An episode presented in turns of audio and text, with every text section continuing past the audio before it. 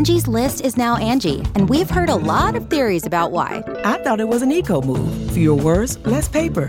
No, it was so you could say it faster. No, it's to be more iconic. Must be a tech thing. But those aren't quite right. It's because now you can compare upfront prices, book a service instantly, and even get your project handled from start to finish. Sounds easy.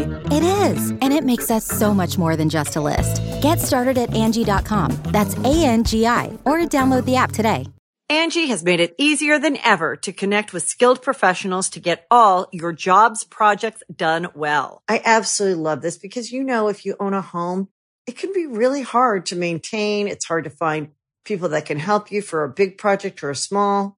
Well, whether it's in everyday maintenance and repairs or making dream projects a reality, it can be hard just to know where to start. But now all you need to do is Angie that and find a skilled local pro who will deliver the quality and expertise you need.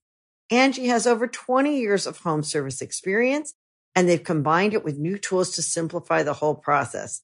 Bring them your project online or with the Angie app, answer a few questions and Angie can handle the rest from start to finish or help you compare quotes from multiple pros and connect instantly, which means you can take care of just about any home project in just a few taps. Because when it comes to getting the most out of your home, you can do this when you Angie that. Download the free Angie mobile app today or visit Angie.com.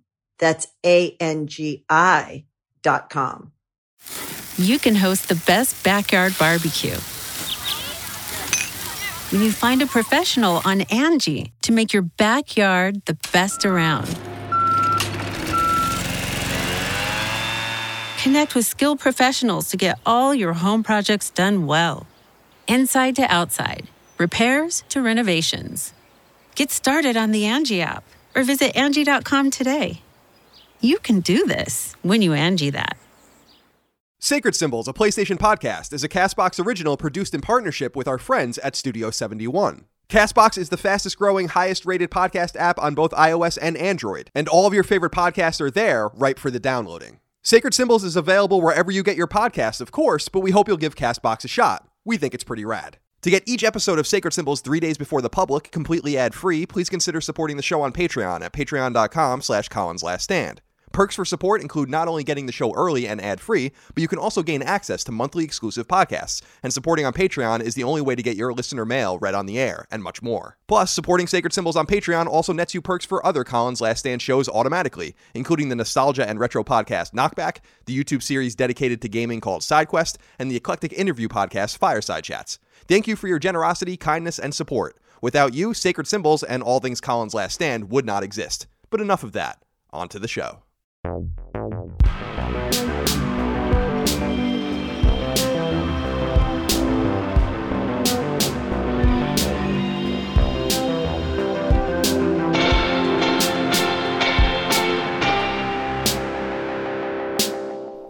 and salutations. Welcome back to Sacred Symbols, a PlayStation podcast. This is episode 45. Whoa. My name is Colin Moriarty. I'm joined, as always, by Lola's nanny, Chris Ray Gun. How's it going? uh, I'm okay. How are you? I'm doing okay. Not too shabby. It's exciting because in a few days from when we're recording this, by the time this goes to free feeds, this would have already been in, the, in play. This has Yeah. already been in play. But uh, for the patrons out there, uh, Chris is watching Lola from Thursday to Sunday. And uh, Aaron and I are going to Massachusetts. Now, typically we would bring Lola, but it is a bit of a pain in the ass. Lola's a bit of a. Uh, She's a bad flyer. she's a fire. Well, she's she's a depressed flyer. Oh. you know? She, What, she- we put her in a little bag. You know, she like just looks at you. She does anything she can to get out of the bag. We get yelled at by people for letting her out of the bag. You know, it's it's a whole ordeal. It sounds like a like a yeah, like it's a whole ordeal. ordeal. And Lola's all you know. Boston Terriers are very energetic, so she's always she just wants to go explore everything and do everything. So anyway, it's just easier for us to not do that. Yeah. So Chris, for uh, you know, I, I named Chris a sum. I gave Chris my apartment and said, Chris, can you simply watch my dog? And he said yes. So it's we're gonna have we're gonna see we're gonna have a a catch up. Yeah, it should be easy. You know, I'm good with dogs. Yeah, she's a sweetheart and she loves you. I mean, Lola really. Lola loves everyone to a degree because she just wants attention. But you can tell. I mean, I you know Lola's six years old. We've had her for a long time. I've known her for you know m- almost four years. She definitely takes to very specific people ex- exceptionally. Yeah. And you're one of those people. We Well, call you. Uncle Chris. he she responds to that name. It's so, weird. you know, here we go. It'll be a very exciting time for me to see if you are able to handle her. I think Yeah, be, let's I think you'll be just fine. It should be good. She wants to. She's gonna want to cuddle with you. She wants to sleep with you. I don't want that. I don't want all that. She's definitely gonna want to cuddle. Yeah, that's too bad. Oh, all right. Well, that's fair enough. I'll put her in a drawer. Is that okay? Oh, it's like that episode of Seinfeld where the Japanese yeah, tourists come. yeah. Everything relates back to Yeah, Seinfeld of course. somehow. Of course, that's like where my my the synapses in my brain always route through Seinfeld first, and then it goes to the rest of the brain. That's unfortunately the case with me also. Now, Chris, is everything well in your life?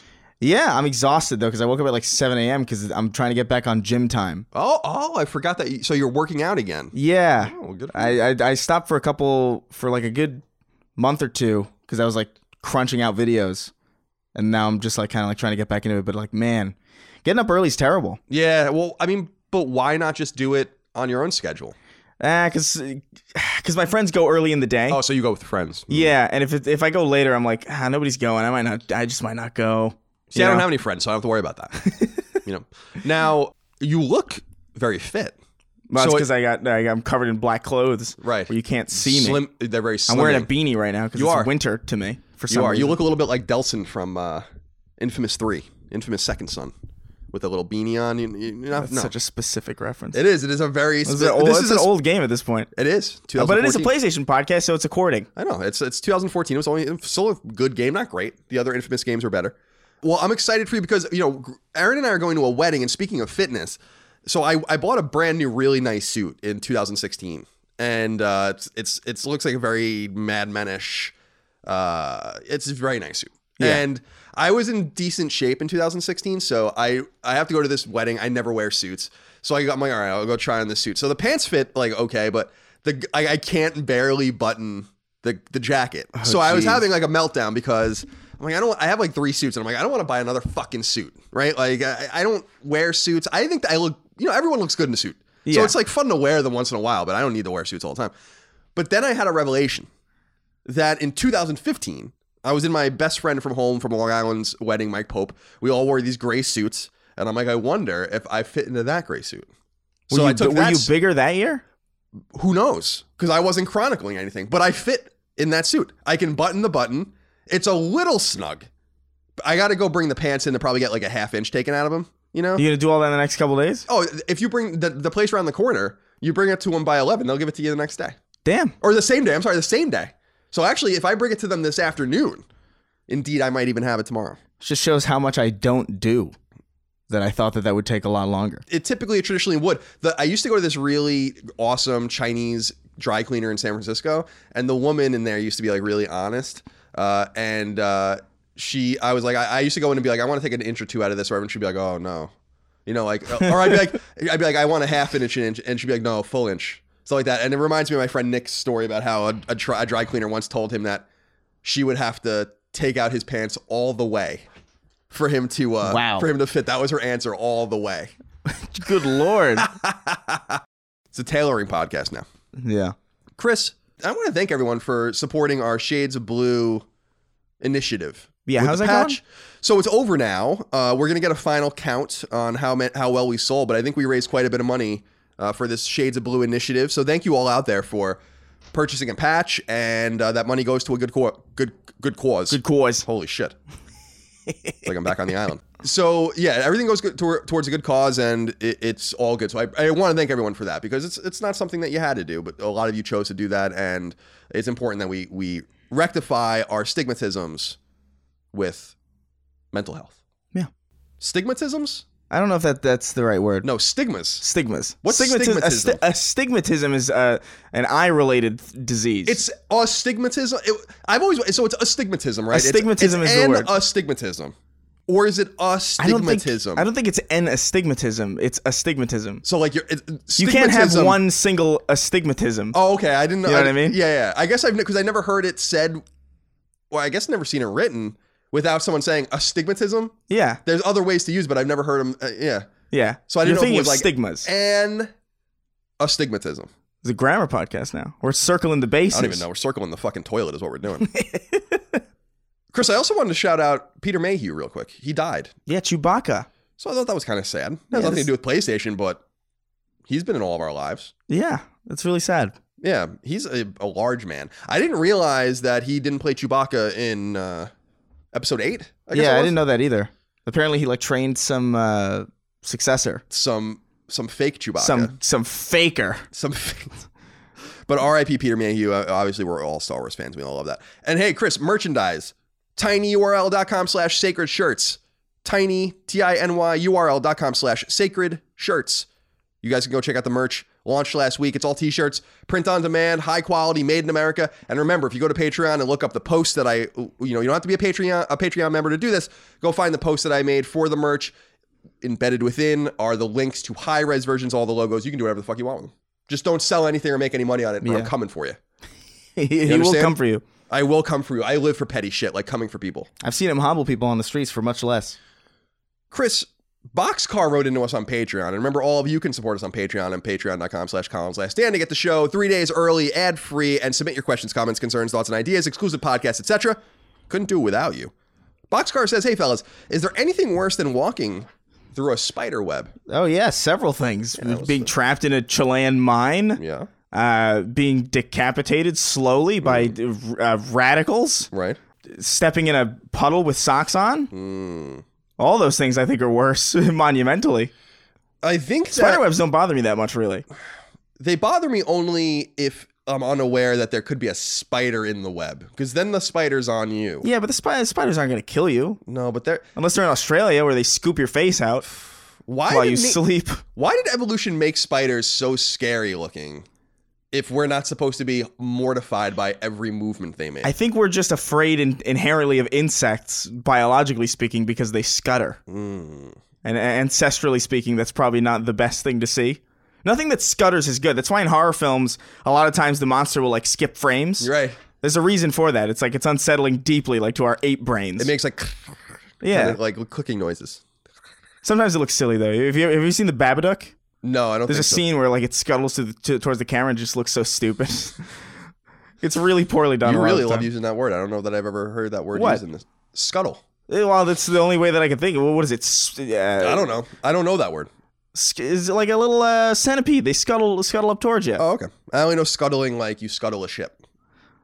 You know, that means Ships? destroying your own ship. Oh yeah, I guess so. You're, I guess you, you pay more attention to military terms. Yeah, exactly. This is again all routing through Colin's brain, right? So it doesn't. I'm not saying this is normal. But yes, there are several things worse than spider.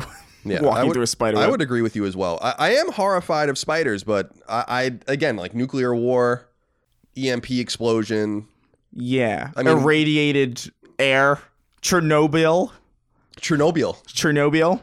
That we should make a we should make a child's mobile called Chernobyl. And it's it's like little nuclear radiation signs and like Yeah, bombs. and- dilapidated, dilapidated buildings. that's a great idea. that is a great idea. Chernobyl. Oh, I love that. You, one of you guys, I don't have time to pursue that business opportunity, so one of you guys can take that. Yeah, we'll throw it to the run, wind. Run with it. Sergio DeVivo wrote in and said, Hey, Chris, so Persona 5 The Royal just announced a grappling hook to use inside the dungeons. You're running out of excuses now. Give the people what they want. It seems like uh, this is This true. is high demand for some reason for me to play Persona 5 The Royal specifically, not even Persona 5. People don't give a shit about that game anymore. Screw that game. they want you to play the longer special edition version Yeah. of the game. I don't know, man. There is something weird about Persona 5, just Persona fans generally. They really want you to play Persona. They really My roommate, really want my roommate screams about screams about it all the time, and I'm like, just like I, I don't care. I don't know. Maybe when I'm crippled, when I'm like stuck in a chair like Xavier, right. then and I can't do any. Oh, I can't run track like I used to. I've never run track. It's bullshit. But like, I don't know. Maybe, I maybe I'll give it a shot. They are very persistent. They are persistent, and they have to be persistent for a reason, right? It's got to be good. I'm sure it is. I mean, I have no doubt that it's good. It's just it's a time sink. It's just a time sink. Yeah. And I think that there's a big difference even between a 50 hour time sink and a 100 hour time sink. Oh, in yeah. my mind, I could do a 50 hour time sink. I could do that. Yeah. At age 34, I'm fit enough to do that. What was a 50 hour time? For, God, was God of War 50 hours, or was it like no, probably a little low, like 30, 35. God of War? Really? Yeah. That's Spider Man like- was like 20, 25 to God- 100%. God of. War felt way longer than 20, 20 than Spider Man. It was. Like by 30, a mile. 35, I think. Maybe maybe someone can write in and say they spent 50 hours with God of War. Oh, I guess maybe. it's possible. I guess they do have that end game stuff too with the dungeons and all that. Yeah, I did it all. Yeah. All right. But 50 hours, I don't know when the last time I spent 50 hours. I spent 50 hours with Bloodborne. Probably I didn't even beat it. Red Dead, I'm sure was probably Oh upwards yeah, of that. yeah, probably more like 70. I would say there. Yeah. Yeah. so there you go. Andres Avalos wrote into us, Chris, and said, "Hey, Colin and Chris, Colin, from what I can tell, you eat and enjoy McDonald's on a regular basis. Chris, on the other hand, just ranked McDonald's as a D-list fast food chain on his recent ranking, being placed below Burger King I did. of all things. I am deeply disturbed. Help him. So this this He says help list- him. So this tiering list is Did you see this tier list? this comes I from made? iDubbbz. iDubbbz made one, and then like Ethan uh, from H3H3 made one. And I was like, I didn't like their their lists at all, so I corrected them and made I think objectively the best one.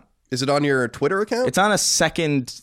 I have it on the second channel that I keep forgetting. oh, so it's a video. Okay. It is a video Okay. because I figured why the And, hell s- not? and so you rated McDonald's in the let's see, he says you put it in the D list. Yeah, I wish I I wish I could remember what the hell the What was your A list? my Five Guys? S my S list was was Five Guys and I think Jersey Mike's. Jersey Mike's. Jersey Mike's. Wow, that's out of left field, huh? it's so good. Jersey Mike's makes a good steak, like a good gr- cheese, like They, steak. they make like if you get an Italian sub from Jersey Mike's, it's like some of the best shit ever. It's so good. Jersey Mike's bothers me because it, it's got such a specific menu. It seems so inflexible to me. It is. Yeah, I would say that's accurate. I want to go in and like because they their bread looks good and they're good, you know, their meats look good and stuff. I want to go in and just be like, I want this, this, this, this, like you do at Subway. Now, I would rather literally kill myself than have than eat Subway anymore. Haven't Subway, Subway, was the lowest. I the, was the lowest. I haven't had Subway in years. You, it would have to be the most dire, dire circum. Like it would have to be an earthquake. I haven't eaten. It's really days. terrible. It's fucking terrible, dude. Subway sucks. McDonald's was in D tier along with Domino's, Papa John's, and In and Out. In and Out in the D tier. Yes. I don't. I agree with you that In and Out is vastly overrated, but not D tier. It's D tier What me. else is in the D tier? Uh, McDonald's, McDonald's, Domino's, and Papa John's. Domino's, Papa John's. Yeah, okay. And then below that was Subway and Little Caesars and like E. And then F was like Arby's and Dairy Queen and Sonic. Sonic specifically because I haven't been to Sonic. I've only been to one Sonic and I didn't really care for it. I don't know that. So you put Sonic and Dairy Queen as Fs? I don't know about that. That seems a little harsh. You ever been, have you ever been to Dairy Queen? Yeah, I've never liked a single thing from Dairy Queen. like they're fine. I mean, I, it's it's fine. It's fine. Is it better than Subway? Yeah, Nah, I, Uh, I think so. I think so. And then I had like I don't know. C was like just the g- generic shit like Taco Bell, Pizza Hut, Wendy's, Jack in the Box, and Burger King. Okay. Burger King I- was above McDonald's specifically because they're chicken fries, and that's it. Oh, you like those? I like those. And then they discontinued them and brought them back and and didn't do it right. So like I've been on a Jack in the Box kick, dude. I've been on Jack, on a Jack in the Box kick too. But I only re- because they're open like way late. They're- yeah, like and way they- later than a lot of other places are. the ju- what do they call it? The the double jack burger. The bun on the double jack burger is like the best fast food bun, dude. It's so good. It's like so soft. It's- really good. It's almost like a pretzel, like almost like a pretzel roll. It's pretty close. It's Yeah. like nice and fluffy. It's probably 500 grams of carbs. I downed two of those like at 10 o'clock last night. It was great. But yeah, McDonald's sucks. McDonald's is complicated. You got real serious there. That was like a debate, because there debate are ready stance. It's so funny this came up because my brother and I were talking on a podcast recently that Burger King is really tough for me because I really like Burger King, but it's really hard to find a good Burger King. That's the problem. it's hard to find a good one because like the the Whopper is a great sandwich, but like or, or even the chicken the long like submarine chicken sandwich like that classic chicken sandwich, that's a good stuff. But it's it's like Taco Bell. Like Taco Bell's pretty good. But it's just hard. Like Taco Bell's just awful because the restaurants are gross. Yeah. the people there don't care. That's the, kind of the problem with Burger King. Like I remember Exactly. liking Burger King a lot in, in when I lived in Yonkers, and then like the second I moved upstate, it was like, what the hell is this? You just got to find a good one. Not my Burger King hashtag. Yeah, not my Burger King. No, no. I've only really known of one or two good Burger Kings in my life. I think same. But those uh, one or two good Burger Kings were so good. Exactly, they were consistent. So that that's a huge problem with me. But McDonald's is so. Here's the thing about McDonald's: It's consistent, reliable garbage. it's consistent, reliable, and it can be garbage. But if you get uh, like the McDonald's down the street from me is like one of the good McDonald's, and I get it delivered sometimes. There's nothing better than McDonald's French fries that are like the good McDonald's French fries. They're nice and hot. They're a little crisp. They're salty. They're they have ch- chemically engineered that fucking French fry to be the perfect. Have you ever had fries from Buffalo Wild Wings? I have. Those are really good when you can go to a good one. I like to get the fries there and dip them in the garlic sauce. The gar like the I'm getting hungry now. I too. Fuck, this is a bad. This is a bad way to start a start a podcast. Actually, now that I think about it. what were we Fuck, talking I'm so about? How did we even get on this? I have no idea. Finally, Benjamin Orlani or Orliano Close enough. Pied Lobo. I think I might have might have done okay there. Says, dearest Colin and Chris, gentlemen, keepers of symbols most sacred. I come bearing a question that I believe has been on the minds of most listeners. When are you bringing a guest to host an episode? I thoroughly enjoy your back and forth so much that I became a Patreon. But every once in a while, I'd like to hear a new perspective, perhaps from someone who would disagree with the two of you. And I believe I have the best man for the job. Jesus Christ. Tom Sweeney. I firmly believe that El Suino will bring new perspectives and discuss with logic and reason the issues presented. I became convinced of this after I watched the space debate on Chris's channel, where Tom destroyed Chris with logic and facts in a polite, calm, and collected manner. The eloquence of Tom's arguments were so strong that Chris's only response when faced with the overwhelming force of reason was to hurl a chair at his roommate, proving that Tom was right all along. I'm starting a hashtag on Twitter, but I can't decide which one I should use. It's either Sweeney for symbols or Sacred Sweeney. Hashtags. I like hashtag Sweeney for symbols. I think both would work. Thank you for amazing podcast. Keep making Tuesdays great again. Good lord. That's your roommate, That is my roommate. the person he's talking about, not the person. who will, who, with overwhelming conviction, will say things that are completely wrong, like the sun is closer to the Earth or fur, or farther away from the Earth than Pluto is, and remain convinced of it despite obvious, obviously that's wrong. He's he's he's he's a wrong, character. yes. He's a character for sure.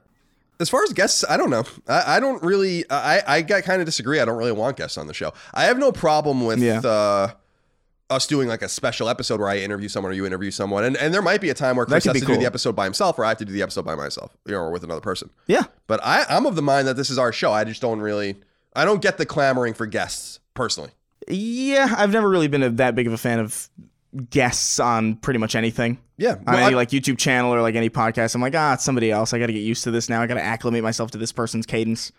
It's all it's it's all work on my on my behalf And I know we as work, a listener. We work enough. And the the thing if is, Colin is ever sick though, I'll bring Sweeney in here and we'll do it. Yeah, and be I'll be the reader and he'll have to figure out what the hell. Yeah, you can write the how episode. far Pluto is. yeah, that would be. I, would- I mean, that's that's. I would say that's probable. That's eventually going to happen at some point. I, I'm sure, but I can only think about the experiences of the podcast I listen to. I don't like when guests are on the like, I, unless it's a guest centric podcast. If I'm listening to like a panel podcast, I just want to hear them. That's why I'm listening. I don't want to hear some fucking random Yeah, person. it reminds me of like when uh, a lot of YouTube channels would do collab collaborations, but the collaborations would last the entirety of the video as opposed to just being like quick like cameos or like or like kind of like supplementary kind of things. Because then it's like, oh hey, a new video from my favorite content creator. Oh, it's 20 minutes, sick, and it's like just 20 minutes of just like somebody that I just don't know and like ah, who's what is this? Yeah, it's too much. We're not doing that here. Get out of here. No, I'm only kidding. Stay around, Benjamin. Thank you. Chris, it's time to talk about what we're playing. We're only, uh, we're almost 20 minutes into the show already. So Oh shit! we've really Good lord. Uh, Chris, before we get into that, Gordon wrote into us on Patreon and said, "When will you try dreams?" And he did the little clap thing. Oh, when he did, will yeah. you try dreams? Really search hashtag Made in Dreams on Twitter. I know dreams won't speak to the masses, but there is seriously some impressive shit in there. Think you'll be pleasantly surprised. Stay classy. Oh no, I've seen some im- impressive stuff already. Honestly, I haven't even seen it in the PlayStation Store, like for real. Like I, I don't think I've seen it in like the. Like it's not being promoted. It's not being promoted, so I think I just straight up forgot that it was out. And they haven't really done a good job of like advertising it either. It's like mostly Days Gone stuff. It's out there. It's out. It's out and about. Let's yeah, say. I'll get to it. I'll, I'll try and get to it this week. I, I just straight up, actually for real, just forgot about it. Yeah, I mean, do what you got to do. I mean, I'm of the mind that we should play what we want to play. I have no interest in playing it, and uh, I'm, I'm, I hope it does great. I do want to play it. So we'll, Chris will play it and he'll report back. Yeah. But let's talk about what we're playing now. Chris, I played Days Gone. and We already talked extensively about that. By the way, the spoiler cast is now live for all if you guys want to listen to it. It's a spoiler cast. Yeah. I don't want to hear any complaints. If one person t- complains to me that there was spoilers in the spoiler cast, we're never Sacred Symbols is canceled. it would just protest. I'm not doing Sacred Symbols anymore. It's over. done. But so I platinum Days Gone, uh, and I enjoy doing that. But you and I are both playing the original Borderlands, and I have to say, now that it's on PS4, it's the first time I've played it in almost 10 years. It came out in the fall of 2009, Mm-hmm. and September, I think. yeah, something of this nature. So it's been a long time. It's been a while. It is incredibly nostalgic for me. That's that's the word that comes to mind for me. The music, especially, really brings me back to that time. Well, like I- the Cage the Elephant intro, or just like the, or just the ambient I really sound. should say the score. Like the, score. Yeah, the scoring is just like yeah. There's a lot of it just brings me back. There's just it, Borderlands 2 is a similar thing where they wrote music in that in that game that felt very n- moody and nostalgic and very appropriate. It, it crescendos and goes away.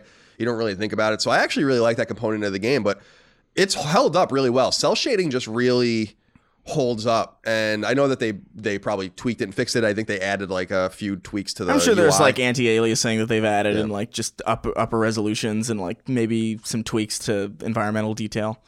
But cell sh- yeah, the game looks pretty great still because it's so stylized. yeah, it's great. How far are you in in the game? Oh man, I think I'm level I'm I think level 27 or something. It's I've been I've been hammering it out like in between other things. But I really like and I really appreciate how the story of that game really gets out of your way. And like you can like there's there's things that I remember that I completely like missed the first time playing. It's like, "Oh shit, I didn't even realize that character died because I was too busy just talking to my friends on mic and just like killing things and leveling up." I had no idea that there was even really a narrative there. So it's kind of cool going back and like kind of like, "Oh yeah, that happened and this is it's nice." It's fun. It's there's something really satisfying too about leveling up in that game. Yeah, it's great. It's like man. it really hits that sweet spot of like you got that level ups like the big ass Mm-hmm. text and like it's like almost Scott Pilgrim arcadey looking. Yeah, it feels good. I th- I still think the shooting is a little a little awkward sometimes, especially with some of those weapons that don't feel like there's any recoil at all. But uh, it's a satisfying game to play, and it's it's actually yeah, it held up pretty well. I Yeah, think the, a- the second one's obviously far superior, it is. but I don't think it's at all unplayable. No, it's it's really really fun. I think, and and I recommend people go get it. It was, I got it for twenty, I think, but I think it was on sale. I think it's thirty dollars normally the download. What class are you playing? Uh, soldier. I always play the like the normal guy. I You played know, the like, siren this time. I think I played. I think I played Mordecai, the first time when I played like the the guy with the the Bloodwing. Yeah, yeah. Now I'm playing the siren. It's like wild. I totally forgot that you could just phase walk and like go invisible and like run t- ten thousand miles an hour. Yeah, So I. I, I just always default to the dude with the machine gun, pretty much, or the dude with the assault rifle. I don't know why in these class-based games. I don't think, in fact, in any of the in any border, well, I guess just the two Borderlands games, I've always played just that character. I don't think I've ever even tried. Siren's other- fun, man. The other ones, uh, yeah, I, I, I will probably try all three. I'd like to get the platinum in this, so I have to play all three just to do like their special skill. So, so I might get to that point, but uh, yeah, really fun game, and I agree with you. There's really cool narrative threads that you can follow or not. Like I liked that th- there's like multiple quests that all tie into this like archaeologist, this female archaeologist that like goes to Pandora, and it's basically about her losing her mind. Yeah. Um, and it's so you like follow her trail over multiple side quests, which I think is really cool. And uh, I I just like the shooting. I, I think the shooting feels good for the time yeah. and it's so funny playing it because I, I guess we kind of lost sight of, and it's kind of a shame. Gearbox is kind of a controversial studio now, but they really did start all this in a way, like all this all looter shooter thing. Yeah. Actually, I hated it in the Borderlands ad for this PS4 version of the game. It says like the original looter shooter and stuff like that. But they're right; it really is like the original, no, yeah. or one of them. And and, it, and I remember playing Borderlands and being like, "Wow, I didn't know that you can play a shooter and, and, and have it be a role playing game." Like it just felt so weird to me. And Yeah. so it's definitely an important game. and I I suggest people go back and play it. Yeah, and it's it's weird. It, the game is it really is just a bunch of checklists, but it's something about it is just satisfying in how, in how simple it is. It's not like this overcomplicated. Like go open up your Kodak and f- f- find the lost souls of the ether. And it's like, nah, just uh, find these parts of a gun barrel. Go, you know. yeah, go into the, don't go into detective mode and search the ground for five years. Yeah. looking for whatever it is you're looking for. You're absolutely right. You know, one of the most satisfying things I find in the game is like going to the bounty boards and there's like seven things, so I select them all and then I finish them all and then I turn them all in at, at the same time. Yeah, So it's just like ding. It is a super ding, And you got like a shit ton of experience points. yeah. Very I, have been doing the same exact thing. I've Yeah. been like hoarding uh, quests and It's then cool, just man. turning them all in. It's good. One complaint: uh, vehicle driving is terrible in that game. I remember it being terrible in the original too. I, I don't understand. It's literally inversed. Like you're literally, I think, doing some sort of locomotion. I think with the right stick.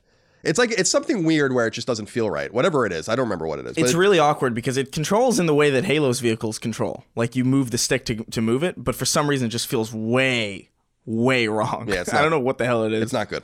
That that's definitely really not good. floaty. you can host the best backyard barbecue.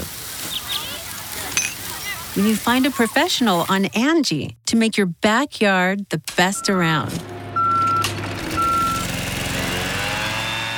Connect with skilled professionals to get all your home projects done well. Inside to outside, repairs to renovations. Get started on the Angie app or visit Angie.com today. You can do this when you Angie that. Chris, that's all we're playing for now, though. Mm-hmm. And so it's time to jump into the news, Alrighty. if you don't mind. I do. I'm excited to hear what you have to say about this first one. Okay. Number Oh. one. People are very unhappy with Sonic the Hedgehog's portrayal in the upcoming live action cartoon fusion film aptly named Sonic the Hedgehog. Indeed, people are so upset by his portrayal and have complained so loudly and so forcefully about it that the filmmakers are acceding to the fans. Jeff Fowler, the film's director, tweeted, quote, Thank you for the support and the criticism. The message is loud and clear. You aren't happy with the design and you want changes. It's going to happen. Everyone at Paramount and Sega are fully committed to making this character the best he can be. Hashtag Sonic movie, hashtag gotta fix fast, end quote. Then Yuji Naka, who helped create the Sonic character games and brand, tweeted out, quote, The power of Sonic fans is amazing. It is good to go in a good direction. Thank you so much for loving Sonic, end quote. I love that.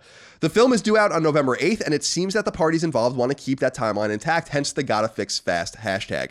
Jeff Fowler is a newbie film director who won an Academy Award for a short animated film about 15 years ago. He may be wise to listen to the fans. Yuji Naka, on the other hand, no longer has anything to do with Sega or Sonic. He left the company in 2006, briefly worked on his own projects at a smaller studio, and now works at Square Enix.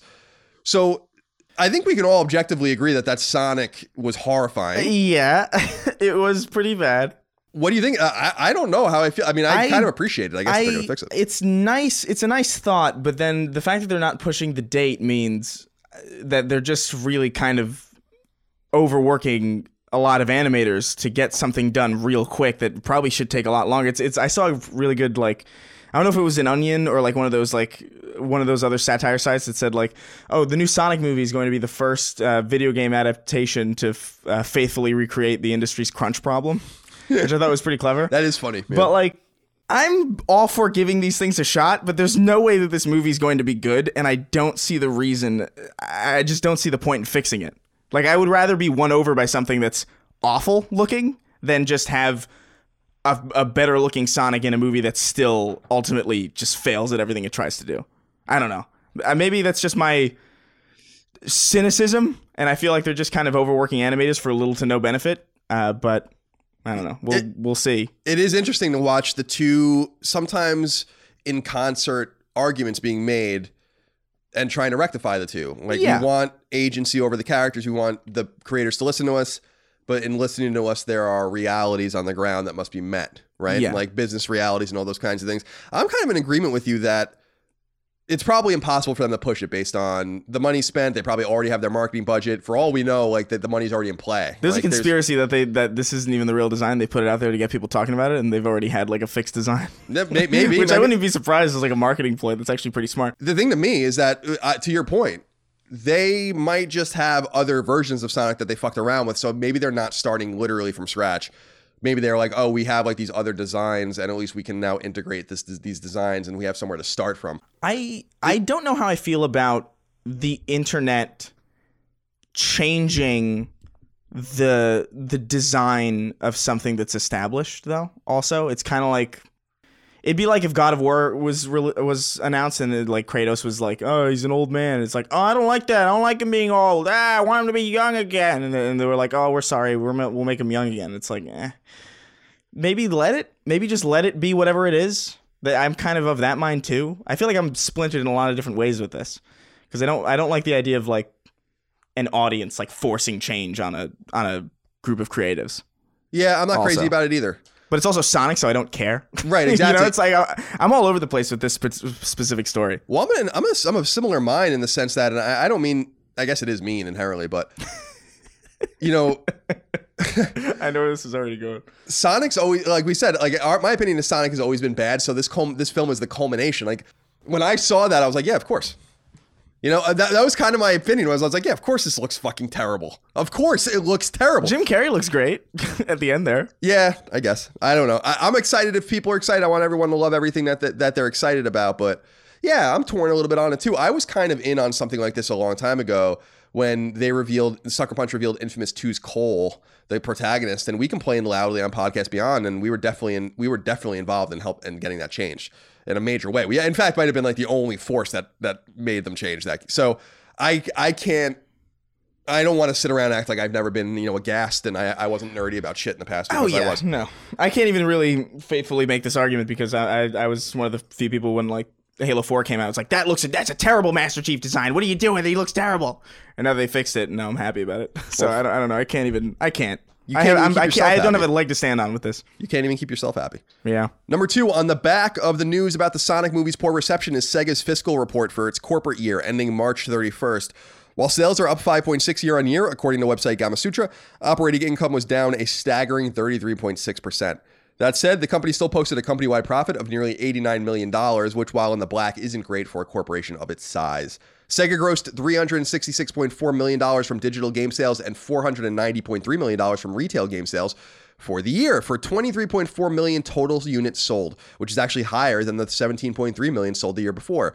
Sega blames its financial position from failing to launch a full quarter of its planned portfolio for the fiscal year. While intending to have 12 games in total from March to March, they instead only got 8 of them out. So this could be another reason why they really don't want to move the movie. Yeah. This this might have something massive to do with their bottom line. So I wanted to kind of put those stories in concert since I think they speak to each other. Whether or not they do is up for your interpretation. Number three, Sony has revealed PlayStation Plus's free game offerings for the month of May 2019. If you have an active PS Plus account, you can grab the adventure game What Remains of Edith Finch, as well as the hectic multiplayer game Overcooked. Uh, by the way, Overcooked 2 won our Let's Play vote, so we're going to be playing that in the coming weeks. Oh my god. Uh, I think we'll play the original Overcooked too. That will be those games make people want to kill each other, so I'm looking forward that'll to be that. fun. Uh, let's see. What remains of Edith Finch comes from the indie team Giant Sparrow and was originally being incubated as an internal PlayStation exclusive project following the release of The Unfinished Swan in 2012, which was a PlayStation exclusive as well. Sony ultimately dropped the project several years into development, and after its reveal, though Giant Sparrow hooked up with the tiny publisher Annapurna Interactive to get the game out in April of 2017. Overcooked, on the other hand, was a very popular multiplayer game by Ghost Town Games and recently got a sequel aptly named Overcooked 2. I like that it's called Overcooked with an exclamation point too, because that's exactly how Destroy All Humans was. Yeah, over yeah, overcooked two. I don't like uh, Edith Finch that much. I think it's overrated. I, I didn't I didn't care for it a great I've, deal. I've never played it. Uh, as far as Overcooked, That's a walking sim, right? yeah, Yeah. As far as Overcooked is concerned, great game, really great game. So you guys can have f- that to look forward to. But Anthony Gigi wrote into us, Chris. On Patreon, it says, Hello, gentlemen. PS Plus games from May have been announced, and I'm yet again disappointed. Ever since Sony dropped PS3 and Vita, I believe the value of PS Plus games would increase, but they've actually had the opposite effect. Do you think the release of PS5 Sony will start adding more free games to the service? I rarely play online, and I will gladly keep my $60 if they don't do something to make the service worthwhile within the next year. Thank you, gentlemen. Say, and Colin, say hi to Lola for me. She's a good gal. She is. I have to agree. This actually might be the wor- single worst month for PlayStation Plus games ever since 2000 since PlayStation Plus launched in 2011. Yeah. This might literally be the worst free games offering ever. Well, you are getting less value because they're giving you literally less. That's true, but you're pretty- also not getting one you're not even getting any AAA games. You're getting two 20 or 15 dollar games. At least one of them is great Yeah, Overcooked is a great game, at the very least. So that's like fifty percent of something. but it's also not that I have a problem with this, Chris, but Overcooked is also being released to promote Overcooked 2. So it's there's true, something in there as well where I don't know, I just feel like you should have an expectation that you're going to get something big every month. Even if it's just one big game and then something smaller. I just don't think like Edith Finch and, and Overcooked are both great games to include, but it should be Edith Finch and something big. It should be Overcooked and something big, not them together. I, I think this is bad. They're really sucking the value out of this now at this point. It sucks. Yeah. Especially when you look at what Xbox is doing with games with gold and stuff. They're just getting way better games. Michael Dudek, or no, he actually, this guy actually wrote in and said I was saying his name wrong. I'm trying to remember. Let's say Michael Dudich. Dudich? Say hi, CNC. So, with the news of PlayStation Online being extremely profitable, when do you think we can expect to see some actual improvements to the PSN and PS Store? The PS Store is especially bad. The store on the console doesn't have the wish list I created in the browser. The store in the browser displays an error whenever I try to make a purchase. So I have to buy games through the console, but that doesn't have my wish list, so I have to search manually. When I do a search for a game in the browser, like say The Last of Us, the six search results are add-ons, themes, and avatars. So I will, if I want the actual game, I have to click on See All Results and then wade through a full page and a, ha- and a half of add-ons, themes, and avatars. In other words, bullshit before I find the actual goddamn game. And don't get me started on those download speeds. In what alternate reality is this acceptable? Clearly, PlayStation's online infrastructure is awful from top to bottom. Do you think Sony will actively pursue something resembling a modern, all encompassing solution, or will they continue to not care as long as they're making money? Rant over. Thanks and keep up the good work. Wow, Michael is upset today, Chris. Yeah, geez. What do you find about his arguments? I mean, the place you are a user of both ecosystems in a way that I'm not. So, I mean, talk to me a little bit about that. Does the PlayStation Store does the PlayStation Store provide you hurdles that you don't see elsewhere? I, as far as like searching goes, I, haven't really noticed that big of a problem searching for things. But like, I, I do think eh, Xbox and PlayStation both need like serious, serious overhauls of their stores. Like, I don't know specifically what they could do though, aside from just making things more responsive and a little bit more context sensitive making sure that the first result isn't an add-on. But that's a problem on on Xbox as well. Let's say so it's not a matter of like, you know, oh Xbox has been making money for way longer, which is why it's better. It's like yeah, it's better, but like it's not it's not immune to all the same problems.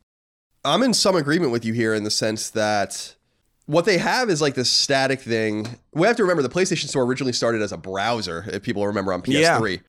So it was, it, we've come a long way. I will say that I'm not trying to make excuses for Sony, but we've come a long way. And even with searching, searching is much improved like over the last year because they got rid of that radial and all that kind of that weird ass shit they were doing on the PlayStation Store. But I tweeted out a while ago like the PlayStation Store never works. That's my major Yeah. thing, and it got retweeted and liked so many times, and people like chiming in that I know this is a common problem, but then people chiming in saying like, no, it, it works fine every time, and I'm like, no, it just doesn't. Like, I'm sorry, like I'm I'm glad if it does for you, but I've professionally covered PlayStation for 10 years, and no, it doesn't. The, the PlayStation Store just doesn't work. I have four PS4s. I've connected them to many internet connections. I've down I have like 550 games on PS4. So I have a little bit of experience on the PlayStation Store. It doesn't work. And they that's the big thing is I want them to create something that's reliable. When I go into Gmail it loads, right? On my browser. Yeah. When I go to Twitter it loads every time. When I go to the PlayStation Store, maybe, maybe it'll load. The longer the PS4 is on, the less likely it'll load. People have all these. people have all of these connection uh, issues and these tricks. Like you got to go to test your. You got to go to system and test your connection, and then cancel out, and then that will make the PlayStation like all this weird shit. This seems to be a console thing, man. Like I've I've noticed the same thing on the Xbox front, and it's just like this does not work. This doesn't load a lot of the time, or it just takes forever, or it's like really slow, and it's like why is it so slow? It's a UI. Like what? I'm not loading in like a massive world. Why can I run Sekiro at 60 frames, but I can't scroll past the games that I don't want It's very strange. on a storefront? It's very strange. Like I, I don't get it either, and I don't. I my experience with Steam is limited, but Steam is so sophisticated to me when I use it. Where I'm like, wow, Steam works fine. I'm like, this is it's it works great, and again, it's sophisticated. Like there's all of this shit, you know, message boards and communities and people voting and reviewing games. Like there's way more that needs to go into the PlayStation Store. So it's not only functionality. It's like I would really love a situation where I'm playing Days Gone, so I click on a little Days Gone icon, and it just brings me to this whole array of shit for Days Gone. A dedicated forum that's connected to the browser forum people who are playing it around the world. Days Gone is a single player game, but maybe people pleading for online help or walkthroughs. And there's like all sorts of cool shit you can do. And they don't do it. Yeah. So I really think that Steam remains, and I know this is true with the Epic Store and people comparing them, like Steam remains what everyone wants to make. and- Yeah. And wants to uh, achieve. And, and I think that that's a good goal. I would love to see something like that on PS5. Like a real thing that keeps you there, you know?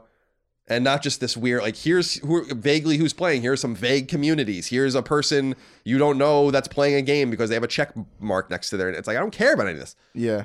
So a long way to go chris.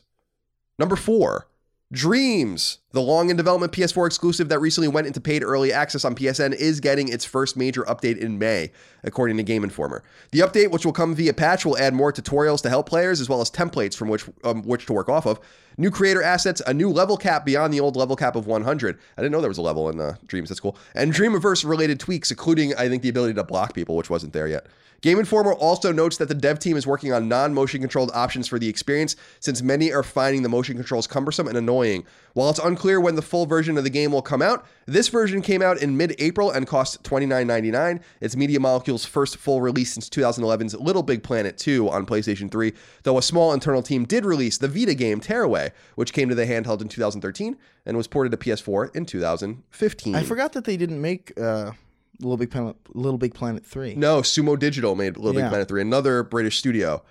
So they're still working on Dreams. Obviously, they're going to be working on Dreams for a long time. There is something interesting though, Chris. I have an interesting story here. Okay. In 2013, I was at Gamescom, or is this 2000? Yeah, 2000. No, I think it was 2013. And I went out to dinner with some people from Media Molecule, very nice people. Mm-hmm. Went to this Italian restaurant in Cologne, Germany. And I remember talking to one of them. This was before Dreams was even announced. And they and I was talking to this person and they were like, what do you, we were talking about PlayStation Move and what do you think of move controls and all this kind of stuff. And again, remember this is 6 years ago now. And they're out- they're like we're, I'm like, "Are you making a game based on motion controls?" And they're like, "Yeah." So they were talking about Dreams and I'm like, "That's a horrible idea." I remember telling them that I'm like, "You cannot make a game based only on motion controls or revolve around motion controls because people will not adopt them." And lo and behold, 6 years later. Colin ultimately ultimately always ends up right. Colin guys. was right. Number five. Is Anthem in trouble? It seems like it, even as publisher EA and developer BioWare continue to insist that all is well and that updates and new content are en route, unimpeded. For starters, website Push Square points out that players are reporting on various message boards like Reddit that they're having a hard time finding full lobbies of players, particularly during off hours and for early game content, indicating the game has a small hardcore group of players and little in the way of new traffic coming through the door. However, it's important to note that all of this is anecdotal and that pound for pound, Anthem remains one of 2019's best selling games to date. Website Games Radar points out that three key members, and they put key members in quotes, of the dev team have already left the project in what could be described as its as its most dire state. Executive producer Mark Darrah, lead producer Michael Gamble, and lead director Jonathan Warner. It seems these guys, all of them have been moved on to Dragon Age 4, or at least two of them have. The game is now in the hands of Ben Irving and Chad Robertson, the game's producer and head of live services, respectively. Chad Robertson tweeted out that, quote, we remain 100% committed to Anthem and look forward to showing players the new content we are working on. We want to make sure we aren't overpromising, so our updates on what's coming in the game will be focused when we have things near completion, end quote. And perhaps another piece of admittedly anecdotal evidence, however, that tweet has fewer than 200 retweets and just over 1,500 likes. The reason I bring that up is because when someone says something about Destiny from the Destiny team, or someone says something about Apex Legends or something, it's like tens of thousands of retweets. Yeah. So Anthem's in a lot. I think Anthem's in serious. I, I personally, I'm just putting going on the record. I think Anthem's in a lot of trouble. Oh yeah, no. Matthias Lutz Ramos wrote into us, Chris. He said, Hi, CNC. Last week you guys talked about Anthem, Fallout 76, and how these are quality failures. Maybe that's happening because studios try to pursue the new hot thing, but games take three to, or more years to make. And when they get done, the market doesn't care that much for the thing or doesn't have high, or it does have higher expectations. Thanks again for the great show and forgive me for my broken English. This is not my first language. I worked around it. It's all good. Chris, Anthem, what do you think? What's happening? Uh, It's not looking great. And I, I wish I could say that I didn't see something like that coming though. You know?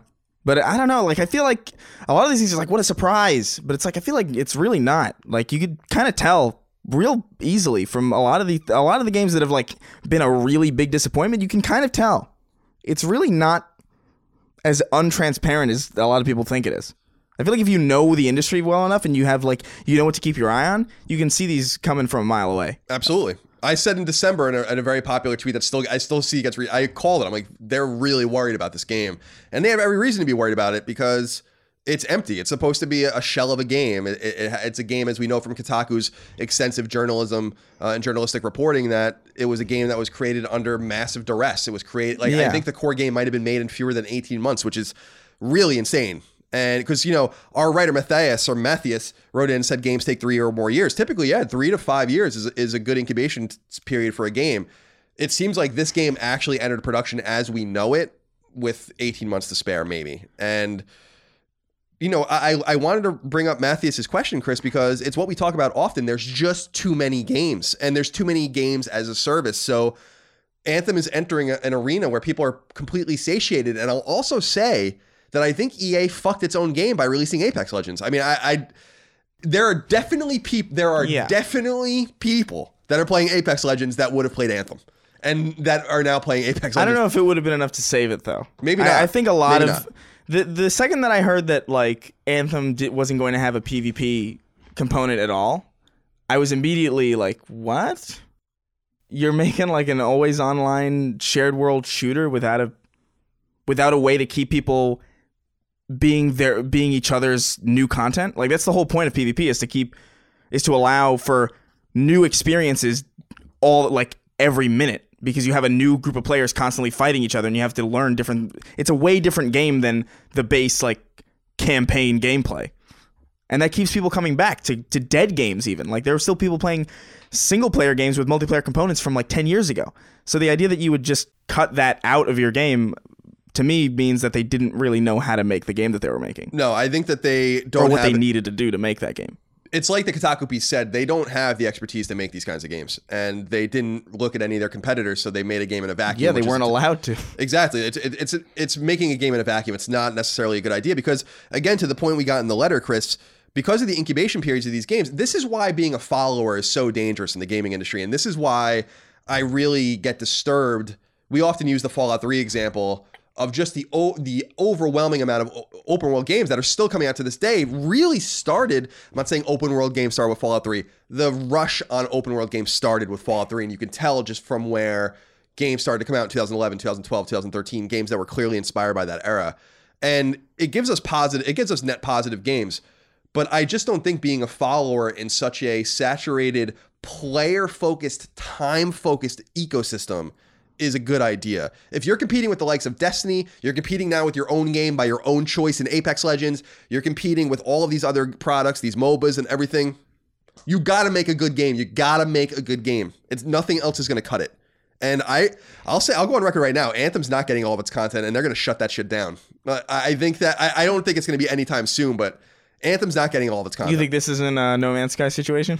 It would be nice because for them to go away and come back out. Destiny did it wasn't this bad with Destiny, but Destiny did a similar thing, right? There is basically a Destiny 2.0, right? I mean, it, it, it basically got better after. Yeah, for sure. But I would. Uh, the, Destiny was the, the problem with Destiny was that a lot of people were unhappy with the story content, and a lot of people were unhappy with the lack of things to do.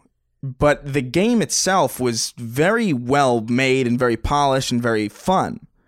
This is not the case with Anthem. I don't think. I don't think Anthem has a lot of appealing really anything to draw in a new crowd of players and and keep them in with like oh the base gameplay is a lot of fun i don't think it has that Maybe EA and BioWare, Chris, will do or make a similar move to what Turtle Rock did with Evolve, where they just make it free.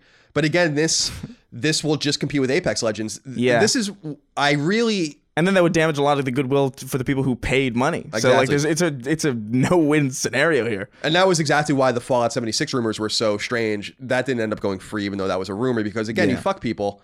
And Fallout 76 sold substantially. And that's another company, Bethesda Game Studios and Bethesda as a publisher, that insists that their full roadmap's coming, even though the game seems to be truncating a player base. But I think Fallout 76 is doing substantially better than Anthem. I could be wrong on that. Like, I think that it's has a bigger audience, much because of what you're saying. It can be played alone. So, or it can be played against other players, and there's all these different options. Fallout 76 is 100% like a, a broken mess. But honestly, like I, if if I were to pick a game to play, if I were to pick Anthem or Fallout 76, I'd probably play Fallout 76 before I played Anthem again. For real. Like because at least at least Fallout 76 is broken, but at least it's something that I can recognize as like there's fun there Right. somewhere if I dig enough. But Yeah, like I don't know if it's beating heart. Anthem is just it just feels like it just wants to string you along until you get to the end game of which there is none. So like I don't know. I don't know. I I can't. It's gonna be a rough roadmap. I think you're right. I, I don't think it's. I think they're gonna shut it down and maybe focus on Dragon Age or whatever the hell. I I can't imagine it being a, a good gamble. you have to play it out at least long enough to make people not even more mad at you. you Yeah. know? The interesting thing would be I don't I don't even know if you could do this. The, there's some interesting moves. You could discount the game heavily. You could stop selling the game, which would be an interesting move until you fix it. Which I would really like something like that. Being like, listen, we're shutting this thing down. And you're not gonna be able to if you have the game, you're not gonna be able to access it. It's no longer for sale. We'll come back later. And I think that that would be an interesting move. They're actually doing this is not a great exa- uh, comparison, but in Japan, there's a Disgaea mobile game that was really popular by uh, by Nippon Ichi Software, and Disgaea obviously is huge over there. And the the game was so broken that they literally was like, "We'll be back later." You know, like they literally they literally just took it down. That's awesome. So, is that the right move? And would that build actually goodwill for Electronic Arts? I think EA is in such a pincer between all sorts of players that hate it that Anthem is simply the realization of what everyone expected. And I hate to say that, but I expected this. And that's such an interesting expected it too. dichotomy, right? Because I didn't expect Apex Legends. And even when Apex Legends came out, I didn't think it was going to be huge at all. So I just don't understand why they won't get out of their own way. They f- and there's all these. It's just there's no planning going on there. It, it's the same thing with respawn. Like Respawn's working on Titanfall. They're also working on Apex Legends, which is a Titanfall branded game, technically. They obviously didn't expect Apex Legends to be big. It ended up being so huge that they then cancel basically Titanfall 3, which is in development. There's no organization. They don't even have ex- they don't even have reasonable expectations about how their games are going to do. Like I don't understand who's running the show over there. It's it's really strange. It feels like a mess. It's strange. I feel like they're probably gonna wait until. I feel like Anthem's just gonna keep kind of chugging along until maybe Jedi Fallen Order comes out, and then like they've got some goodwill from that, maybe, and then they'll be like, "Hey, listen, we're gonna maybe s- slow things down on this." I feel like they need to wait for good news, right. And they're not really having a lot of good news lately, Not at all. even with Apex Legends, because Apex Legends is, is dwindling also. So. Is it really? Yeah. Yeah, I was gonna say like they have steep competition with Fortnite. Epic. Well, we're gonna talk about Epic in a minute. I mean, they're dealing with someone with unlimited amounts of money and resources, and that update their game constantly. It's just it's just really weird. It's just a really weird situation. I appreciate trying things. I appreciate doing new things. I think that's great. We talk about Guerrilla all the time. Guerrilla made first person shooters for many years and then just randomly made one of the very great open world RPGs out of nowhere. So you can do it. You can make a, a game that's not in your wheelhouse. You can do it but it didn't turn out well. And EA, everything that EA does is amplified and magnified by like 10. It just it's just the way it is because everyone fucking hates them. I personally don't hate EA, but a lot of gamers really do hate EA. They really Yeah. do. And they're looking for reasons why they fuck up and oh, to Oh, shit on them and stuff. So it's like no, a game. for sure. I It's a- still got a chip on my shoulder about pandemic, if I'm being honest. That's really old. It is an old one. It ain't going away though. Did you buy uh what was the Saboteur? I did. You did? So you so you you weren't part of the problem. I know what I loved. Pan- I loved pandemic. Number six, Epic Games has made a substantial purchase. The San Diego based studio Psyonix, the team behind the very popular Rocket League.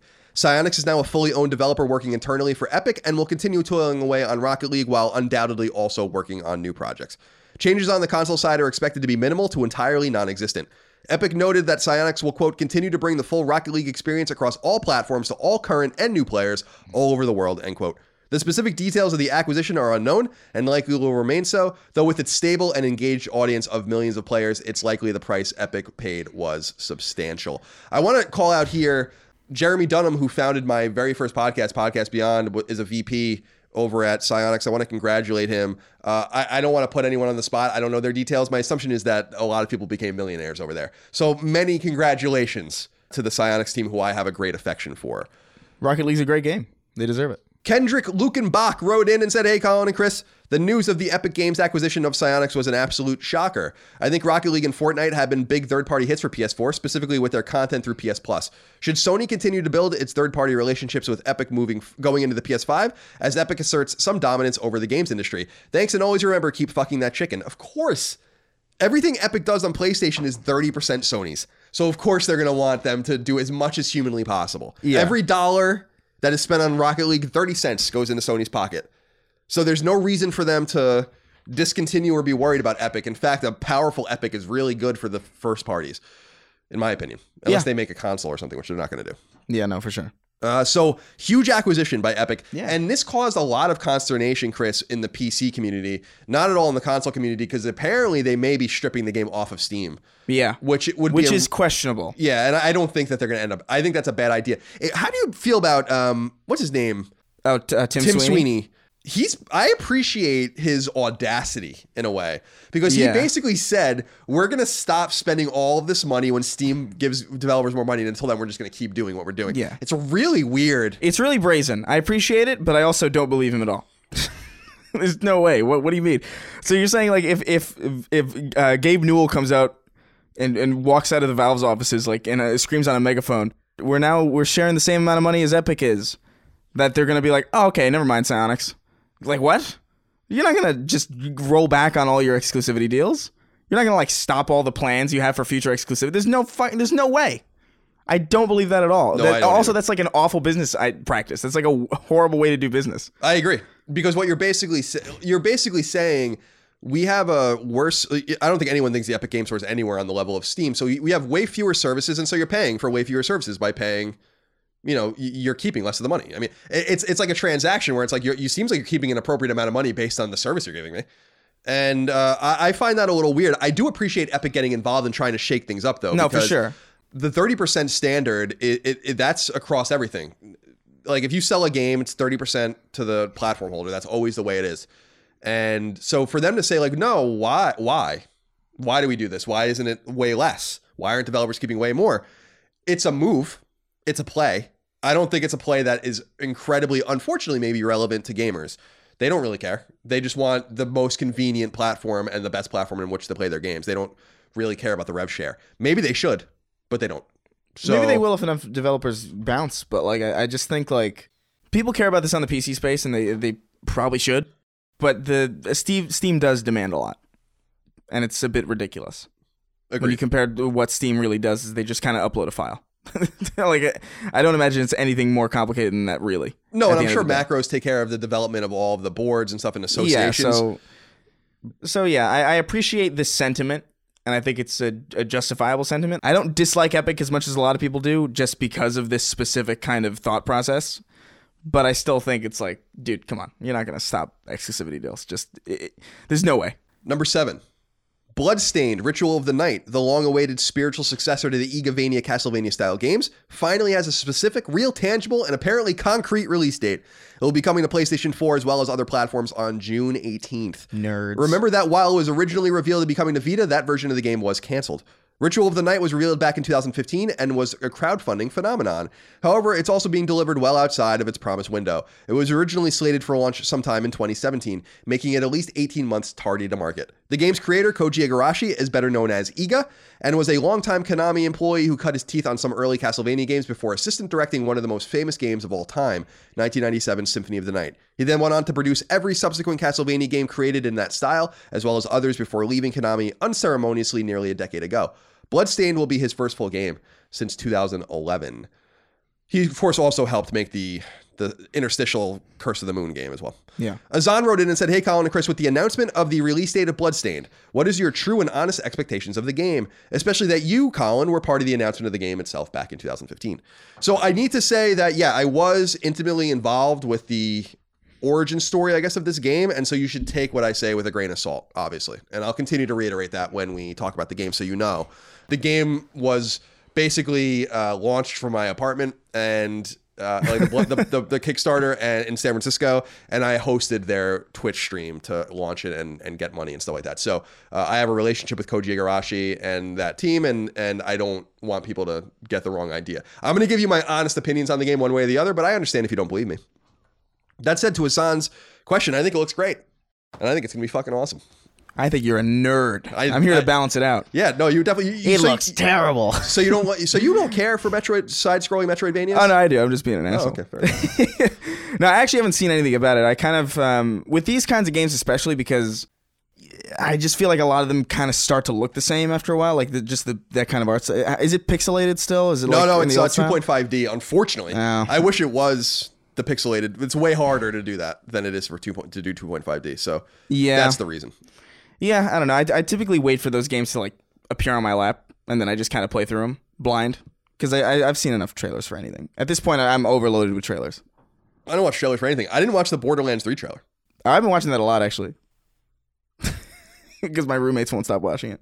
Because we're all excited. We're all weirdly, strangely excited about Borderlands in my house again. I don't know what the hell that is because we haven't been that excited since like maybe 2009. I was like, oh, that looks kind of neat. It's wild. It's good. They they're uh, hitting. Some, it looks cool, by the way. Being excited is good. And It yeah, looks- I, I saw little little glimpses of it, of it in screens and You stuff. can melee uh, barrels towards people now. It's it's wild. I'm excited to play it. I don't. I'm just really of the mind. I become more and more of the mind that I just don't want to see footage of games. Like when a game is announced and you get the little embryonic thing of what it is. This is a you know a looter shooter, whatever the case might be. I'm like, okay, I'll see it when it comes out. You know, that, there there definitely comes a point when you're if you're Spider-Man PS4 where you, you get a little bit you get a bit a little bit overboard with uh, your your trailers, but sure. For the most part, I Oh my know, god, yeah, that was like there was like a new trailer every five seconds. yeah, it was too much. Angie's list is now Angie, and we've heard a lot of theories about why. I thought it was an eco move. Fewer words, less paper. No, it was so you could say it faster. No, it's to be more iconic. Must be a tech thing. But those aren't quite right. It's because now you can compare upfront prices, book a service instantly, and even get your project handled from start to finish. Sounds easy.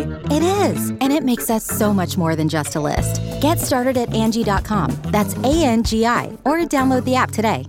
Number eight, Rage 2 has officially gone gold, meaning that the core game is done and ready to be sent out for final certifications and manufacture. The announcement comes by way of publisher Bethesda's website and notes that the game is still on target for a May 14th release on PlayStation 4 and elsewhere. The posting also notes that while the PS4 version of the game will run at 1080p while capped at 30 frames, the PlayStation 4 Pro will run the game at 1080p capped at 60 frames a second. The original Rage was somewhat quietly released in the fall of 2011 on PS3 and elsewhere, and is certainly one of its id's smallest games in terms of fan base. Its sequel, however, is being made by Avalanche Studios, the guys behind Just Cause, Mad Max, and most recently the abysmal Generation Zero. Tony Rivera wrote in and said, "A good day to my pa- my favorite pair of C's that I can interact with on a day, a weekly basis." Hashtag Bachelor. Oh, it's a little sexual. good. My question is for Chris. How excited are you for Rage 2? Have you seen any gameplay on it? I can tell you that I have watched some of the developer press events and the game looks incredible. Avalanche Studios and id Software making a baby is a dream come true. I just want to go throw in again. Id isn't making this game. I hate how I, I understand that Bethesda it's Bethesda's fault for confusing everyone intentionally. Yeah. But it isn't making this game. The fluid speed and FPS mechanics of Doom mixed with the fantastic explosions and open world mastery of Just Cause is pure genius. I'd love to hear your thoughts. Until next time, thanks for all you do and keep stroking that goose. Yeah, no, I'm I'm stoked on it. I think it looks really cool. I'm I'm uh, I've always liked those kinds of like id id software shooter style uh, games, and like especially now with like the open world. I do think I I'm expecting it not to be. I'm expecting it not to be as good as Doom, or even probably even half as good as Doom Eternal, just because I do, I don't know if you can really keep up the very intentionally placed enemy placement, and just like the way that combat flows in those linear games. I don't know if you can keep that kind of adrenaline pumping in an open world setting as effectively as you can in like something like Doom, but it, it looks pretty cool. I, I imagine I'm gonna have a lot of time. I'm, I imagine I'm gonna have a lot of fun fighting. I just wonder how fun it's gonna be to traverse because I don't know if that's gonna be great. We'll see. But I- I'm, I'm excited. I'm, I'm looking forward to it. I think Rage 2 has a lot of potential. I think Yeah. Rage 2 has a lot of critical potential, certainly, but I actually think it has a lot of commercial potential because people have their whistle wet now with single player centric looter shooters, and Borderlands 3 is still far away. So this is like an interstitial game that I think is coming out at a perfect time, Yeah. unintentionally coming out at a perfect time, too, because Borderlands 3 wasn't even revealed when this game was like, you know, announced to come out. So I'm really excited to play it. Yeah, I'm, I'm really happy. I'm really happy that we've we've we're into this kind of weird renaissance of, of single play of AAA single player high octane FPSs. I'm I'm really enjoying this, and I hope it lasts for a while. Yeah, me too. I hope I hope so too. And it just requires us to go buy and play these games. Uh, Considering they're good, then they're going to keep making them. But we are in an interesting renaissance period. I agree. Just with high quality single player games, generally, not even shooters. Yeah. we're just in a really great place right now. So anyone, I, I, it's but so funny. shooters for a while have just been like so multiplayer centric, you know. Like it's, it's always been like, oh, you playing the new Call of Duty? Did you get the map pack? And it's like, fuck you, get, a, get no, stop. no, I didn't get the map pack. I've been kneeling here outside this Far Cry base for five minutes, seeing if this guy will move. Number nine. A story spotted by website Video Game Chronicle seems to confirm that we're probably not going to get a new Child of Light game from Ubisoft after all.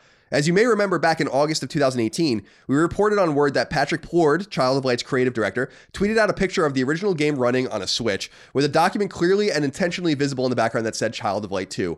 However, Plourde told Video Game Chronicle that the short document tease was basically four or five pages of the game's major beats, and he basically didn't mean to get folks' hopes up. Quote, I don't know if there's a Child of Light 2 that is in production. Ubisoft is big, but I'm not working on it. Right now, I don't think there's a Child of Light 2 being produced. I'm not holding my breath, end quote.